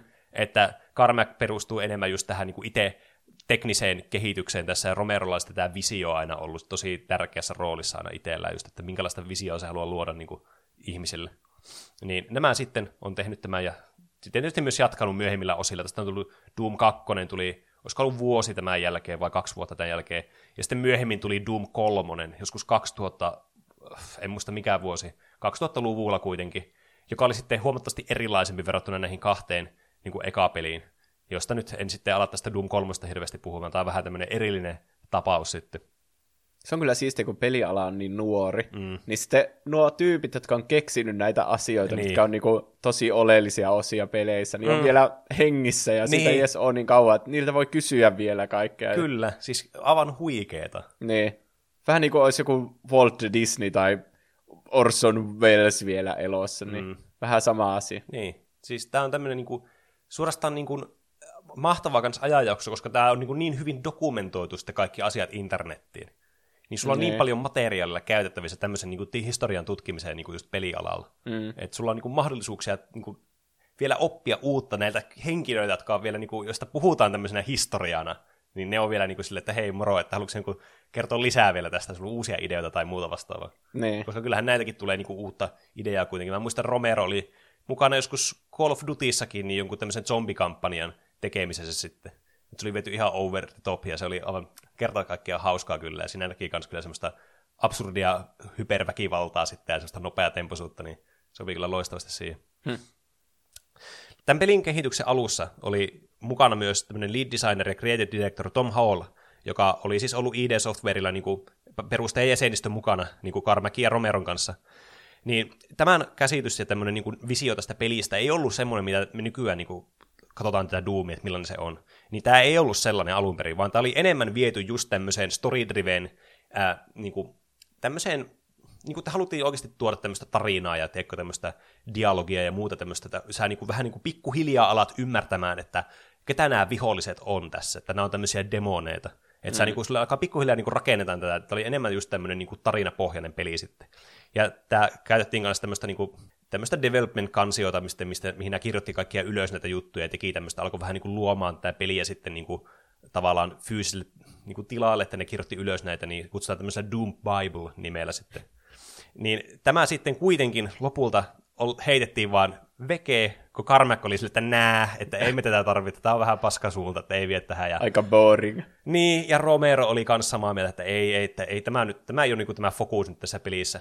Että vähän silleen tietenkin vittumaista, vittumaista silleen niin lead designer ja creative directori niin näkökulmasta, että sun ideat vaan heitään roskiin, koska muita ei kiinnosta. niin. Ja tämä sitten myös häippäsi tältä yrityksestä että myöhemmin. Mutta tämä oli hauska tämä lainaus, minkä mä löysin, kun mä etsin tästä tietoa, niin että tuo Carmack oli sitä mieltä tästä juonellisuudesta, että juoni peleissä on kuin juoni pornoelokuvassa. Odotettavaa, mutta ei tärkeää. Ei, mutta tämä on todella hyvin mun mielestä kuvastaa Doomia tämä lainaus. niin. Koska se on todellakin jätetty sinne vaan sille, että se on siellä, mutta ei ketään kiinnosta, mitä tässä Doomissa, niin mikä tämä juoni tässä on. Niin. Vaikka no, siinä on kyllä tietenkin semmoista niin kuin juonellista sisältöäkin mukana, joka on aika kiinnostavaa. No se oli tuo 90-luku, että kun, ehkä nykyään kun pelit on niin sinemaattisia ja kehitys on parempi niin. jossakin CGIssä, niin siihen voikin laittaa se juone sille aika niinku hyvin niin. osaksi sitä peliä. Kyllä. Mutta niinku joku muu, yksi lempparipeleistä, joku Super Mario World, joka tuli silloin joskus 92 tyyli. Mm. Niin en mä edes muista, mikä siinä on juonena, niin, niin. ehkä silloin peleissä ei ollut se niin tärkeä. Kyllä. Ja tässä selvästikin just nimenomaan haluttiin tätä Wolfenstein 3D, tätä sitä nopeatemmoista actionia, niin viedä vielä äärimmilleen tässä. Mm. Ja sitähän ne todellakin teki. Koska siis tämä peli on todella nopea tempone ja semmoinen todella, tiedätkö, tyydyttävää silleen niin kuin visuaalisesti ja pelattavalta ja äänimaailmalta. Tämä on siis semmoinen ihan käsittämätön paketti semmoista niin kuin mättöä tämä peli. Hmm. Ja tämä on myös se, mistä mä tykkään hirveästi no, tuosta uudesta tai sitä 2016 vuonna tulleesta Doomista. Tätä, ne, on niin kuin, ne on ottanut tämän saman niin kuin tämän koreen, mitä Doomi on. Just tämä, että ei sillä junella niin väliä, että otetaan vaan tämä ultraväkivalta ja nopea tempoisuus ja tämmöinen kunnon testosteronin mättö ja tämä musiikkimaailma, semmoinen aivan käsittämättömän Väkivaltaa. Kyllä, just tämä on niin kuin helvetin lieskat vaan leijuu, kun sä vaan tuhoat ja niin kuin rankaset näitä helvetin kätyreitä. Kaikki pitää tappaa ah. jollakin moottorisaalla Kyllä, siis tämä on tämä niin kuin siis koko sydän Doomissa, ja se on mahtavaa, että ne on näihin remakeihin pitänyt just tämän osuuden samana sitten. Nee. Ja tämä on myös se syy, miksi mä tykkään tästä alkuperäisestä Doomista ja Doom 2 sitten tosi paljon kanssa. Nämä on oikeasti just tätä, että vaikka nämä on vanhoja nämä pelit, nämä näyttää köykäisiltä ja sitten tietenkin pelaa vähän köykäisesti, äh, palattako siihen kohta, miksi, niin nämä on oikeasti silti tosi tyydyttäviä. Et mm. Vaikka mä oon aina ollut, varsinkin lapsena, mä olin aina enemmän niin kuake-ihmisiä. Et mä pelasin Quakea kaverin kanssa huomattavasti enemmän kuin Doomia, vaikka meillä molemmat niin oli pelattavissa. Niin me aina kuitenkin päädyttiin pelaamaan Quakea sitten. Tietenkin tämä oli uudempi peli, niin sitä oli ehkä helpompi sitten pelata sitten tavallaan sille, että halusi pelata sitä vähän tuoreempaa versiota. Mutta niin tässä, tässä on se, niin kuin tästä huomaa se, että tämä on niin, kuin niin tärkeä peli pelihistoriassa. Että vaikka Wolfenstein 3D onkin semmoinen FPS-pelien niin iso isä, niin kuin sanoin tuossa aikaisemmin, niin tämä on semmoinen, mikä oikeasti toi niin FPS, että ei hemmeti, tämä on niin kuin coolta shittiä ikinä. Tätä peliä myös auttoi hirveästi se, että tämä oli semmoinen free, äh, shareware, tämä alkuperäinen versio. Eli tässä on niin kolme chapteria tässä pelissä, ja tämä ensimmäinen chapteri oli niin ilmaiseksi ladattavissa ja ilmaiseksi pelattavissa sitten. Aa. Niin tähän sitten tietenkin levisi koko kulo valkea, koska tämä oli niin helposti saatavilla ja helposti pelattavissa sitten, ja tämä pyöri siis jokaisella koneella, ja kuten tämä meemikin on tullut tästä, että joka ikiselle niin kuin laskimelle ja muulle sä voit Doomi asentaa. että ekana pitää testata, toimiiko siinä Doomi. Niin. Niin se on ihan syystäkin, tämä on tosi hyvä peli siihen nähdä, että kuinka niin kuin, paskalla vehkellä tämä pyörii. Ollaanko me puhuttu tästä aiemmin tästä niin kuin ilmaisversiosta, että tämä oli jotenkin tosi pitkä, tai että jotenkin että tämä oli niin kuin, jotkut pysty pelaamaan pelkästään tätä mm. niin kuin, ja saa kaiken iloa irti siitä Doomista. Siis kyllä, tämä, on, tämä ilmaisversio tästä on oikeasti semmoinen, että kyllä tätä lapsena pelaa sitten tosi paljon. Ja varsinkin kun näissä peleissä on monta niin kuin, semmoista niin kuin, äh, semmoista ekstra rakennetta myös mukana, koska nämä kentät on aika monimutkaisia ja sokkelomaisia Doomissa. Niin, ja tämä on niin kuin, ripoteltu täyteen näitä secrettejä ja muuta. Mm. Niin tässä oikeasti saa niin kuin ajaa uppoamaan, että sä vaan veät tätä yksiä kenttiä koko ajan uudestaan ja uudestaan. Näitäkin oli, en muista tarkalleen kuinka monta näissä chapterissa oli, mutta niitä oli kuitenkin muutama kenttä, mitä pystyy aina pelaamaan. Ja tämä just tämä action on kuitenkin sen, sen verran niin kuin semmoista satisfyingia, ja tämä vaikeusastettakin pystyy niin kuin lisäämään kuitenkin haluttaessa niin kuin tosi paljonkin tähän. Että saa semmoista niin kuin grindaamisvaluea myös näistä niin kuin muutamasta kentästä, mitä tässä ilmaisversiossa sitten oli. Mm. Ja tästä tuli myöhemmin tämä Ultimate Doom-versio vuonna 1995, jossa sitten oli nämä kaikki chapterit niin samassa. Tämä oli se retail-versio, sitten, mitä myytiin kaupassa. Okay. Joka sitten oli myös vähän vaikeampi versio, että siihen oli lisätty myös sitä niin kuin väkivaltaa ja sitä actionia sitten vähän pikkusen lisää vielä. Että se teki siihen vähän niin kuin semmoista lisää valuea myös sitten tämä Ultimate Doom. Mutta tämä tosiaan, tämä peli menkö nyt tähän tarinaankin sitten, että tämä kuitenkin joitakin ihmisiä varmasti kiinnostaa tämä tarina tässä, ja on tämä niinku ihan hauska silleen, varsinkin niinku tälle retrospectively, kun katsoo sille niinku menneisyyteen ja vertaa tähän uuteen Doomiin, ja nyt tähän Doom Eternaliin, niin vähän verrata, että minkälaisia nämä on. Mm. Koska tässähän tosiaan tarina on se, että tämä pelaajahahmo, eli tämä Doom Guy, lähetetään tämmöisenä niinku rangaistuksena niinku tonne niin, niinku vartioimaan jotakin kuutukikohtaa Marsissa. Ja tämä johtui siitä, että tämä sen niin esimies oli ilmeisesti määrännyt näitä niin lahtaamaltakin niin siviilejä tai jotain, ja sitten tämä Doom Guy ei ihan hirveästi tykännyt siitä, vaan pisti tämän paloiksi tämän esimiehen sitten, niin sitten oltiin vähän, että no, lähdehän nyt siitä vittuun tonne sitten. Ja sitten täällä on kaksi tämmöistä tutkimusasemaa näillä Marsin kuissa, kuin Foboksella ja Daemorilla, jossa sitten niin kuin, nämä tekee tämmöisiä niin kuin teleportaatiokokeita, joka voisi myös kannattaa teleportaatio voi liittää tuohon portalinkin aiheena tälle aika hauska. Se on tämän sillä... jakson yleinen aihe, mm, kyllä. portaalit peleissä. Toinen näistä kuista kuitenkin katoaa tämä Deimos, mystisesti, ja sitten aletaan selvittää, mikä helvetti tällä tapahtuu. Lähetetään tämmöinen squadi, jossa sä oot sitten mukana, niin tuonne toiselle kuulle, ja sitten nämä, sä jäät niinku vartioimaan tätä sun vehettä, millä sä pääset ulos, ja nämä kaikki sun squad-kaverit kuolee, ja sitten sun ainut ratkaisu on vaan lahtaa läpi kaikkien näiden demonia ja muiden. Mm. Si- siinä on kaikki tarina, mitä tähän tarvii tähän peliin. Oikeastaan siinä on liikaa tarinaa, mitä tähän peliin tarvii. niin tämä niinku, tämä asetelma on vaan se, että no niin, sä aloitat tästä eka huoneesta, mikä on heti tämmöinen niinku, tosi kummallinen huone, kun sä vertaat tähän Wolfensteiniin, joka on tosi semmoinen klaustrofobinen peli. Onko koskaan pelannut Wolfenstein 3 En. Mutta mä tiedän kyllä täsmälleen, miltä se näyttää. Niin. Ja siinähän on joku Hitler pääpahiksena. Joo, kyllä. No, muistaakseni olikohan joku Mekha Hitler vielä kaikille lisäksi. niin. niin, niin tämä on tosi klaustrofobinen tämä Wolfenstein 3D. Mutta tämä sitten aloittaa vähän samalla, että tämä sun eka huone, missä oot, niin tää on, on alussa tämä katto on tosi matalalla, mutta sitten siellä myöhemmin, kun sä katsot sinne eteenpäin siinä, niin se avautuu tavallaan se tilaa paljon enemmän. Ja siinä tavallaan heti tulee se ensimmäinen wow-momentti, että mitä ne on niinku tehnyt tähän peliin sitten ja parantanut tähän Wolfenstein 3D. Mm. Että just tämä, että tämä niinku, sä menet tähän tilaan ja tämä on heti semmoinen, että sä niinku huomataan erilainen. Kun Wolfensteinissa tämä on tosi tämmöisiä niinku suorakulmaisia kaikki tilat. Kaikki tilat on semmoisia neliskanttisia. Mm. Ja se ei yhtään vinoa seinää missään. Ja tämä on tosi tämmöinen, tosi sokkeloinen kylläkin, just kun tämä on niin samaan näköistä tämä koko paikka sitten siellä. Mutta tässä Doomissa sitten tämä mahdollistaa tämä uusi engine sen, että sulla pystyy olemaan myös vinoja seiniä. Wow. wow. Kyllä. Ja sulla pystyy olemaan vertikaalisuutta, mitä ei tässä Wolfensteinissa pystynyt olemaan.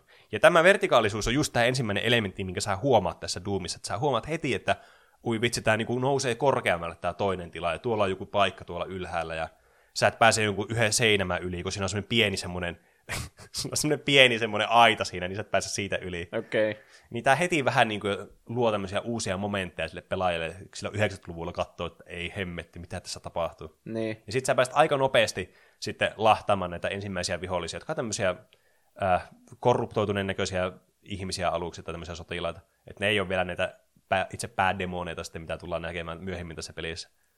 Niin. Pystyykö tässä katsoa alas ja ylös?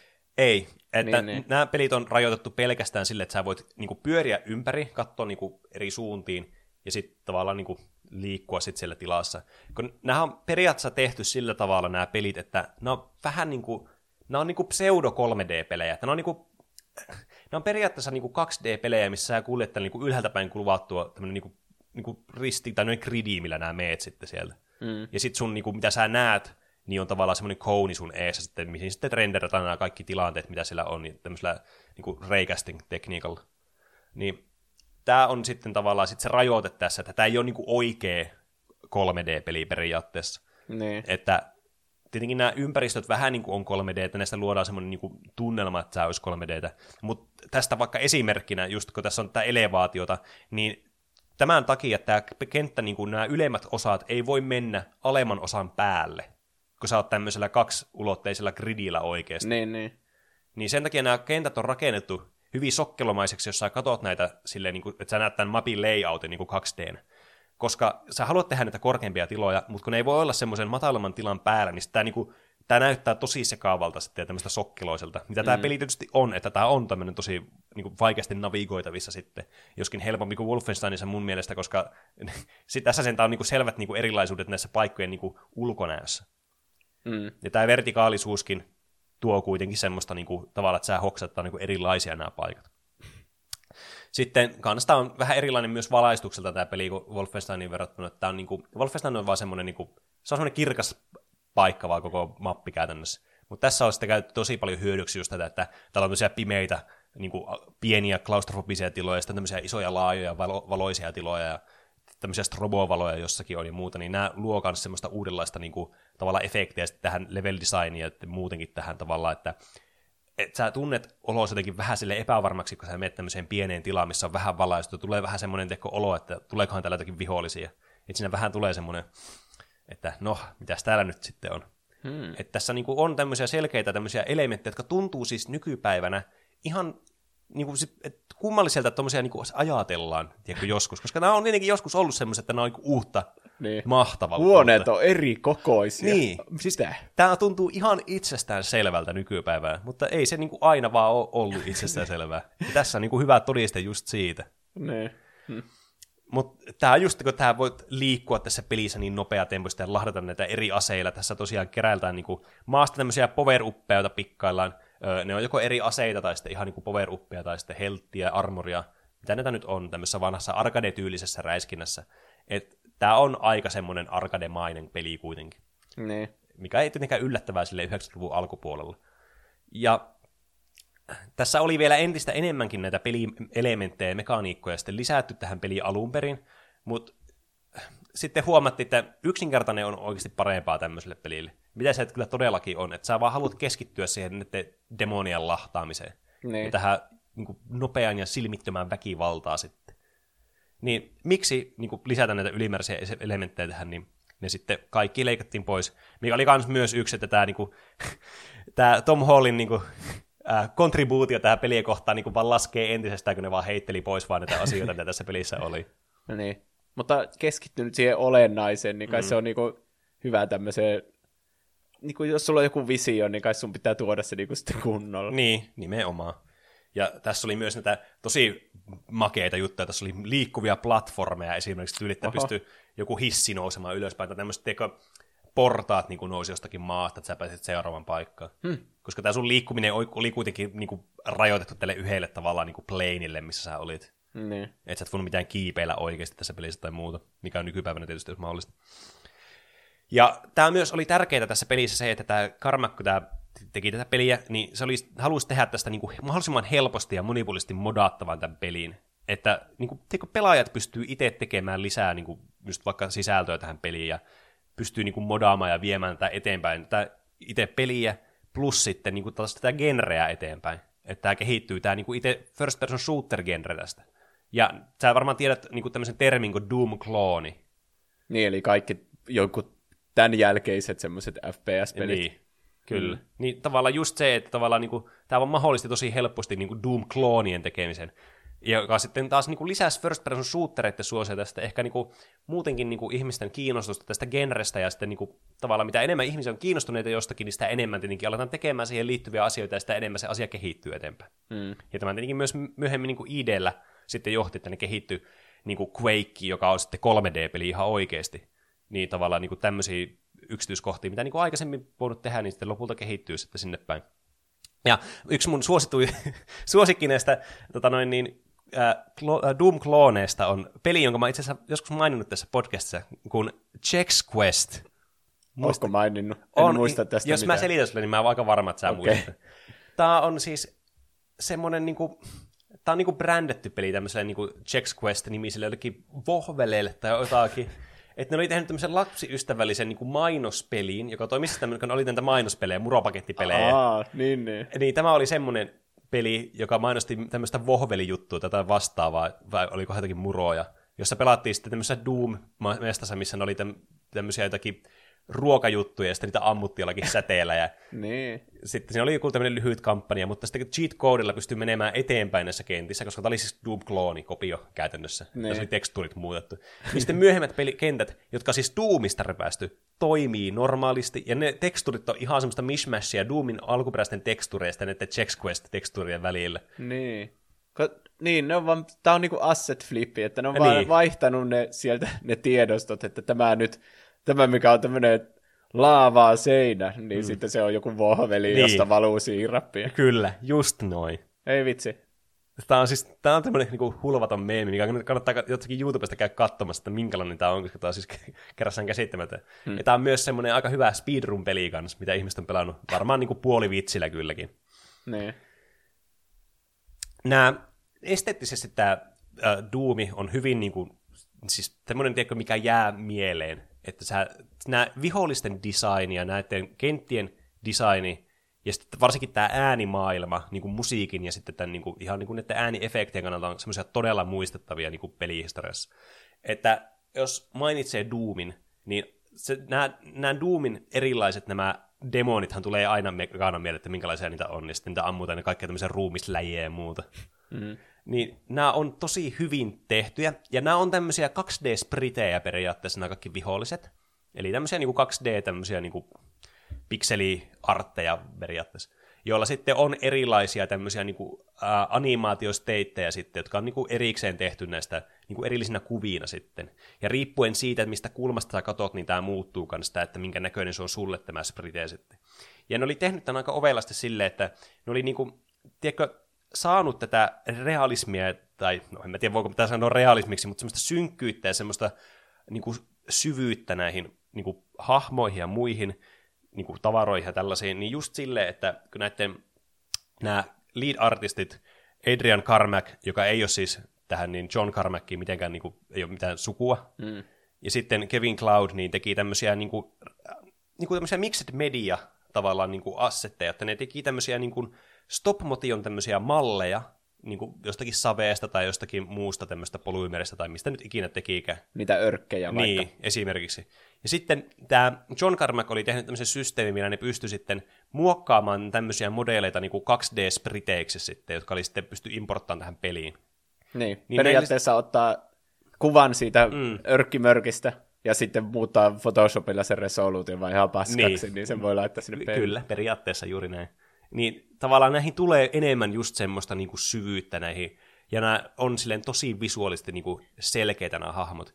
Ja myös nämä on aika huvittavia nämä demonit mun mielestä siinä, että nämä on tosi, niin kuin, näillä on tämmöiset niin kuin naamasta selvästi luettavat tämmöiset ekspressiot, tiedätkö? Näillä on, kun nämä naamat on niin kuin, muotoiltu sille, että ne muistuttaa niin kuin, ihmisten kasvoja kuitenkin sille niin kuin, suun ja silmien perusteella. Niin. Että niillä on niinku selvästi havaittavissa niinku ilmeitä ja muuta, mitä sitten näissä myöhemmissä niinku rebooteista tästä niin Doomista, niin ei voi sanoa ehkä ihan samaa, että ne on veity ehkä enemmän just vielä niinku eteenpäin tästä vielä enemmän semmoista demonimaisempaa shittiä. Mutta tässä niillä oli hauskoja semmoisia erilaisia niinku suu-ilmeitä aina kun niitä amputaan, kun ne oli kuolemassa tai muuta. Se teki siis todella huvittavan näköisiä. Ja lisää sitä teki sitä charmia tähän ihan hirveästi. Mitä ilmeitä? Näyttääkö ne iloisilta? No yleensä semmoisilta äänellä suu auki ja hampaan näkyy naama irvessä ja semmoisia. Niin. Sitä on tosi vaikea selittää tälleen verbaalisesti. Että se on niinku, se, kuvat kertoo enemmän kuin tuhat sanaa. Niin.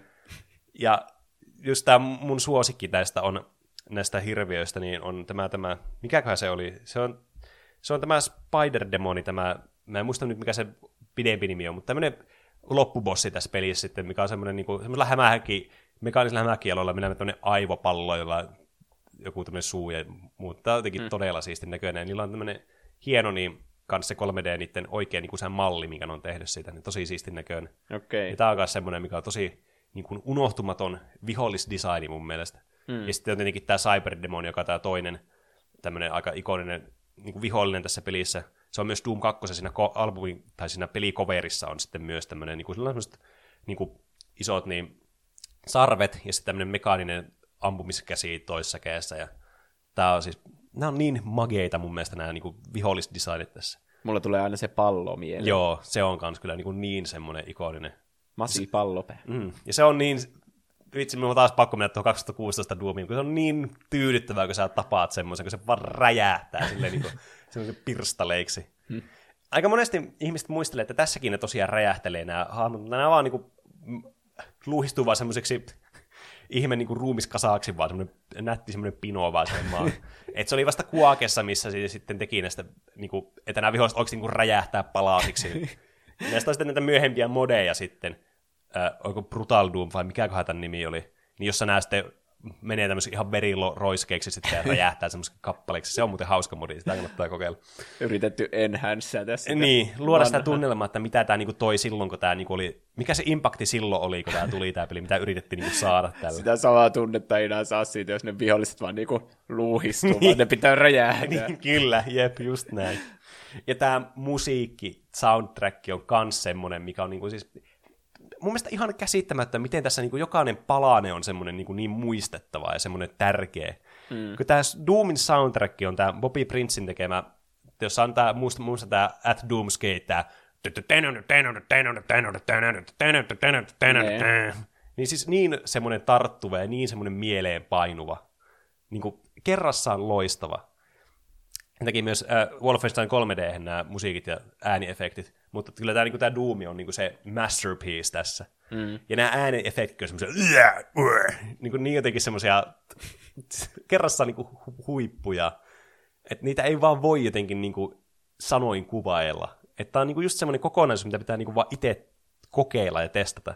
Ja tämä tämmöinen metalli, rock, teknoambient, mitään, tämä on tämmöisiä niin paljon eri, yhdistely eri genrejä tavallaan musiikistakin tähän soundtrackia. Paljon myös semmoisia blues-vivahteita kanssa, jos kuuntelee. Että nämä, tulee aina ekana mieleen just tuo At Doomsgate, tuo biisi tuosta Doomista, mm. mutta niin kuin, tästä on aika monet semmoisista biiseistä, mitä näissä on näissä kentissä, niin myös semmoisia aika bluesmaisia jotenkin, varsinkin näissä Evel-kulut, tämmöistä 12 bar bluesia. Hmm. A, siis, aika niin kuin, huvittavaa oikeastaan. Mutta jotenkin tämä niin kuin, absurdi yhdistelmä asioita vaan niin semmoinen täydellinen niin kuin representaatio tälle pelille.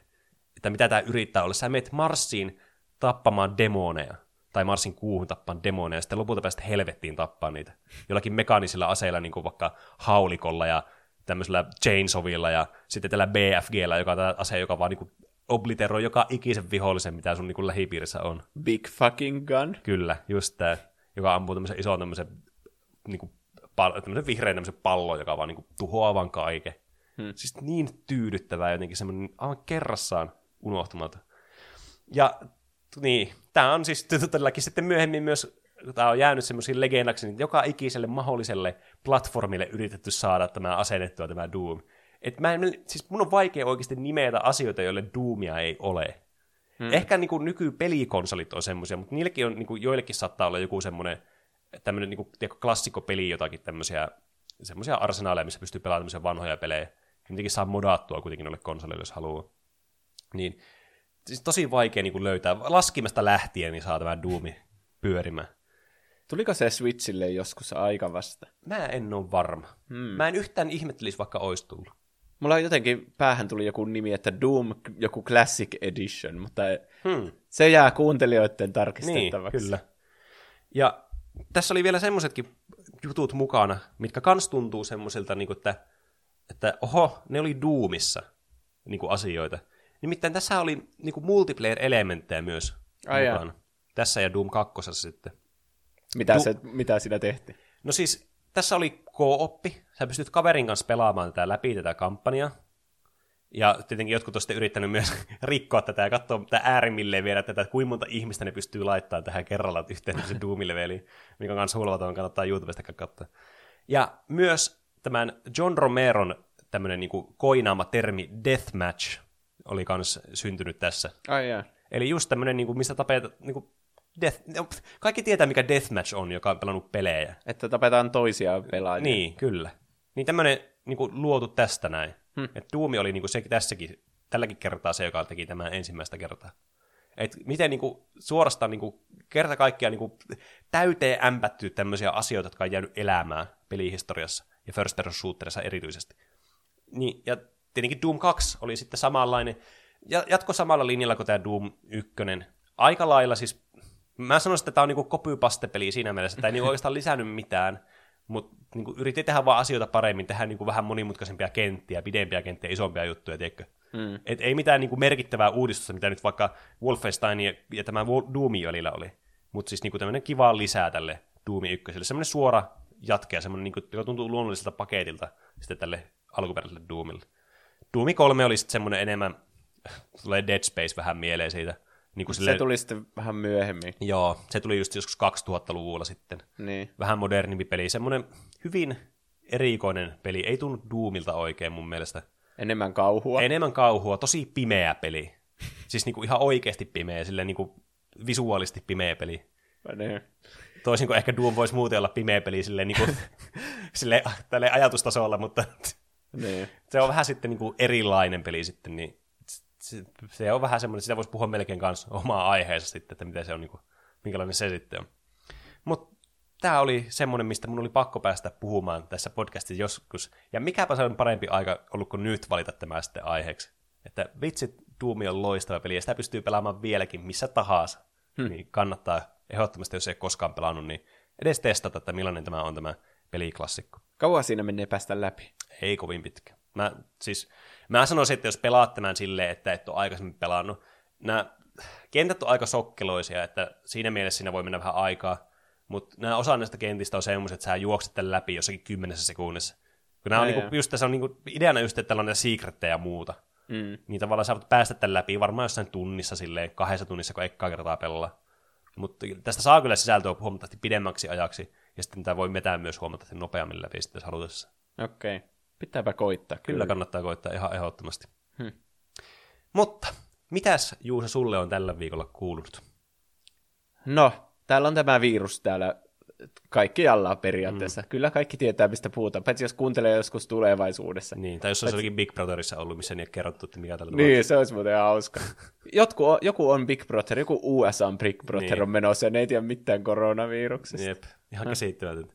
Mutta tämän kunniaksi katsottiin tyttökaverin, leffa, tyttökaverin kanssa leffa Tartunta vuodelta 2011, joka me ehkä katsottiin joskus lukioaikana. Onko tämä se, missä on se Fishburne, Joo, just Lawrence se. Fishburne? Joo. Joo. ja Matt Damon on pääosassa. Ja tässä oli aika paljon kaikkia tuttuja näyttelijöitä. Niin. Se kertoo tämmöistä vastaavasta viruksesta, paitsi että se tappaa tosi nopeasti ja vähän niin kuin kaikkia ihmisiä. Niin.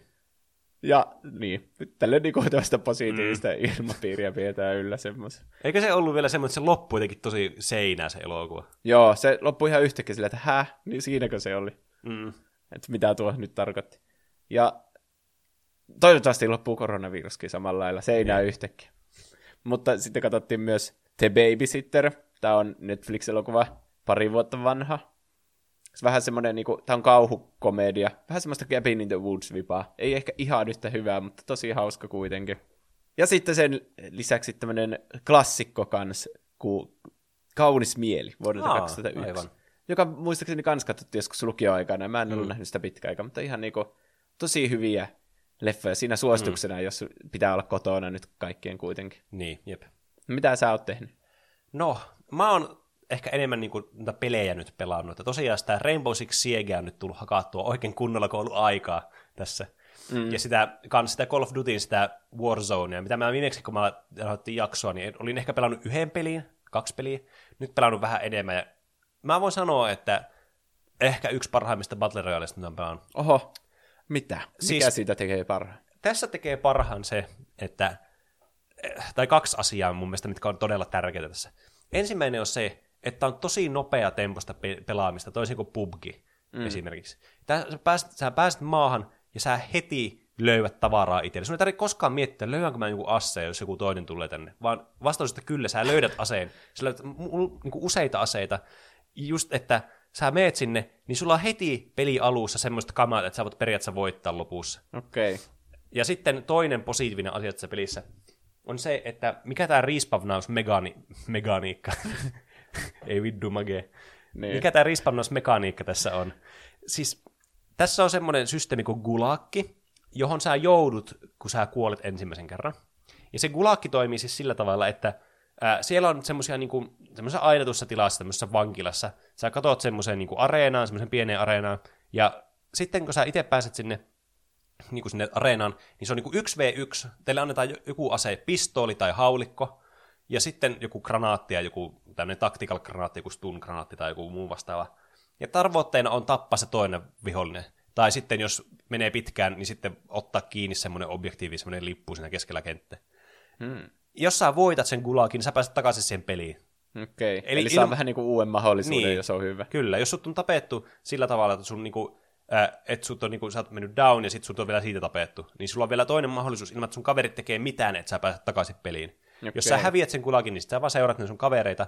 Mutta tässä pelissä on vielä semmoinen mahdollisuus, että sä voi respawnata rahaa vastaan. Eli sä keräät tältä niinku resurssina rahaa tätä maailmasta, ja tarpeeksi paljon kun sä saat sitä, niin sä voit mennä tämmöiselle ostopisteelle ja ostaa sun kaverin takaisin siihen peliin. Ja sä, sä voit tehdä rajattomasti sitä, jos sulla riittää massit siihen. Ei se mitään halpaa tietystikään ole, mutta kuitenkin te, tässä pelissä ei tule semmoista Feels Badmania, niin kuin, tiedätkö, jossakin pubkissa, kun sä kuolet, niin sit sä vaan seuraat, sä seuraat puoli tuntia, niin sun kaverit pelaa siinä. Vaan sä pääset melkein aina peliin, vaikka sä oot kuollut useita kertoja, niin sä pääset aina takaisin peliin. Hmm. Huonona puolena tässä on se, että tässä on niin paljon pelaajia. Tässä on 150 squadia tässä Aha. pelissä. Mitään. Niin, Siis... Siitähän tulee niinku 500 pelaajaa aina. tässä on ihan hulluna porukkaa. Se on niinku kolme henkilöä per squadi. Aa. Ihan järkyttävä määrä pelaajia. Mä en ole ihan varma, se on 150 pelaajaa taitaa olla. Ei 150 squadia.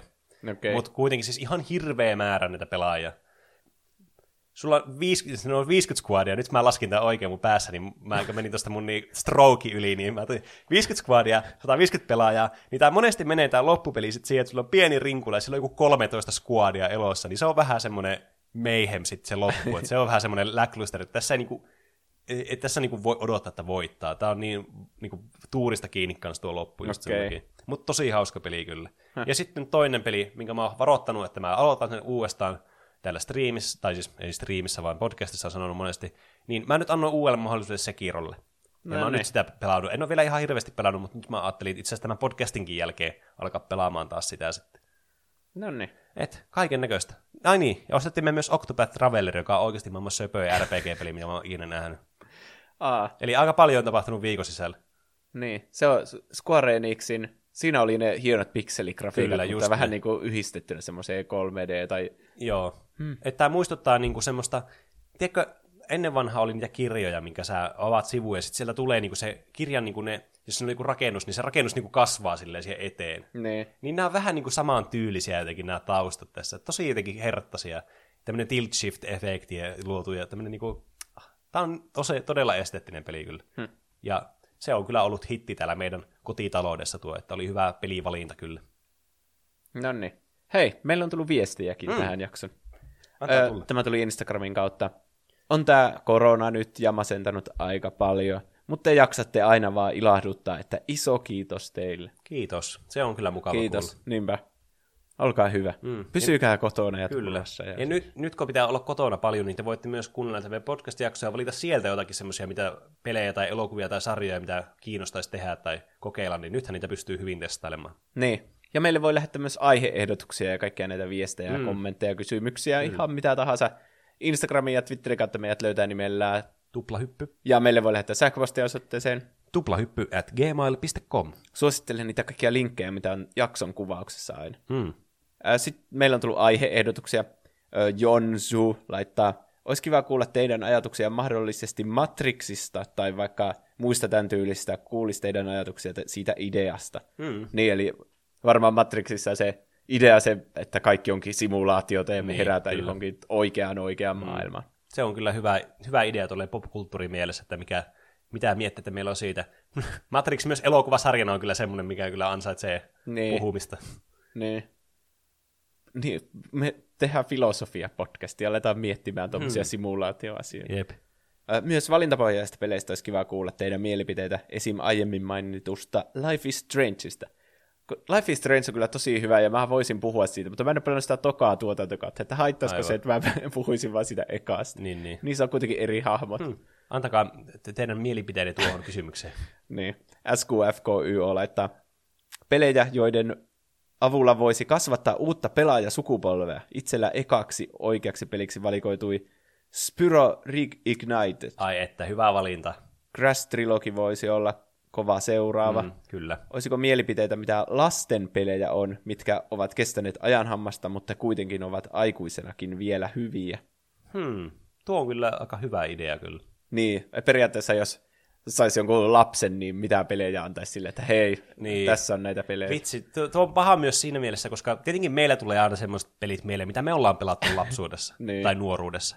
Niin kuin, no mulla tulee vaikka, mulla Sly Cooperi tulee tosi nopeasti mieleen tuommoista kysymyksestä. Mm. Mutta se on ehkä vähän silleen, että pik- on tiedä, kun on pelannut jo jonkin verran, niin sitten on jonkinlainen käsitys pelaamisesta vähän enemmän, niin sitten se on niinku semmoinen hyvä seuraava semmoinen, niinku kuitenkin mukava semmoinen lapsiystävällinen askel. Niin, mutta olisi se hyvä aloittaa niinku sieltä jostakin Super Mariosta vaikka, niin. Että niinku oppii sen kaikki mm. vaiheet, että no niin, Niin, nyt tässä alkoi nämä 3D-pelit. Niin, kyllä, siis just niin kuin joku Super Mariokin voisi olla kiva semmoinen, niin kuin, että se myös antaa semmoista perspektiiviä vähän erilaisiin peleihin. Niin. Mutta musta tuntuu, että jos lapselle alkaisi silleen, että hei, tässä on nämä pelit, että sun pitää pelata näitä klassikoita, Niin, niin, niin siinä tulisi haluaa. reaktio, että ei tykkäisi ollenkaan. Niin, no se on tietenkin totta. R3 Venture laittaa, puhukaa TF2-ilmiöstä, eli varmaan te Team Fort- Fortress 2. Mm. Kyllä, sitä tuli vähän lyhykäisyydessään mainittua tuossa, sivuttua tuossa eka aiheessa. Niin. Pitää, pitää varmaan niin siihen, onko nää pelannut sitä paljon? En oo itse asiassa. Se on Niin. kyllä semmoinen kanssa, niinku, se on semmoinen peli-ilmiö kyllä. Jännittävää kyllä sellainen. Mm. Pitäisi perehtyä ehkä enemmän siihen. Ja sitten huiskuu toivoo täällä ryäukko huumori kiehkiä. mitä, mitä ryäukko huumorista voi puhua? Varmaan top 10 röimiesjutut. Niin, en kyllä. tiedä. Onneksi meillä on aprillipäivä kohta tulossa tässä. Oi, ja tehdä joku ihan trolli. me voidaan tehdä ihan mitä me halutaan tässä jaksossa. Niin. Tai Ei, siis ei tässä, mutta siinä jaksossa. niin. Se on varmaan ensi jaksossa. No katsotaan, mitä keksitään. se? Niin joo. Ei hemmetti. Loppuuko se kuukausi jo kohta? No perhana, niinhän se taitaa loppua. No voi paska. Mm. Mutta niin, röijukko huumoria tai jotain, niin palataanko aiheeseen sitten ensi viikolla? Joo, kyllä. No niin. Jos siinä oli kaikki tältä erää, niin miksipä ei. No niin, öö, nähdään ensi viikolla. No niin, se on morjesta vaan. Heipä hei.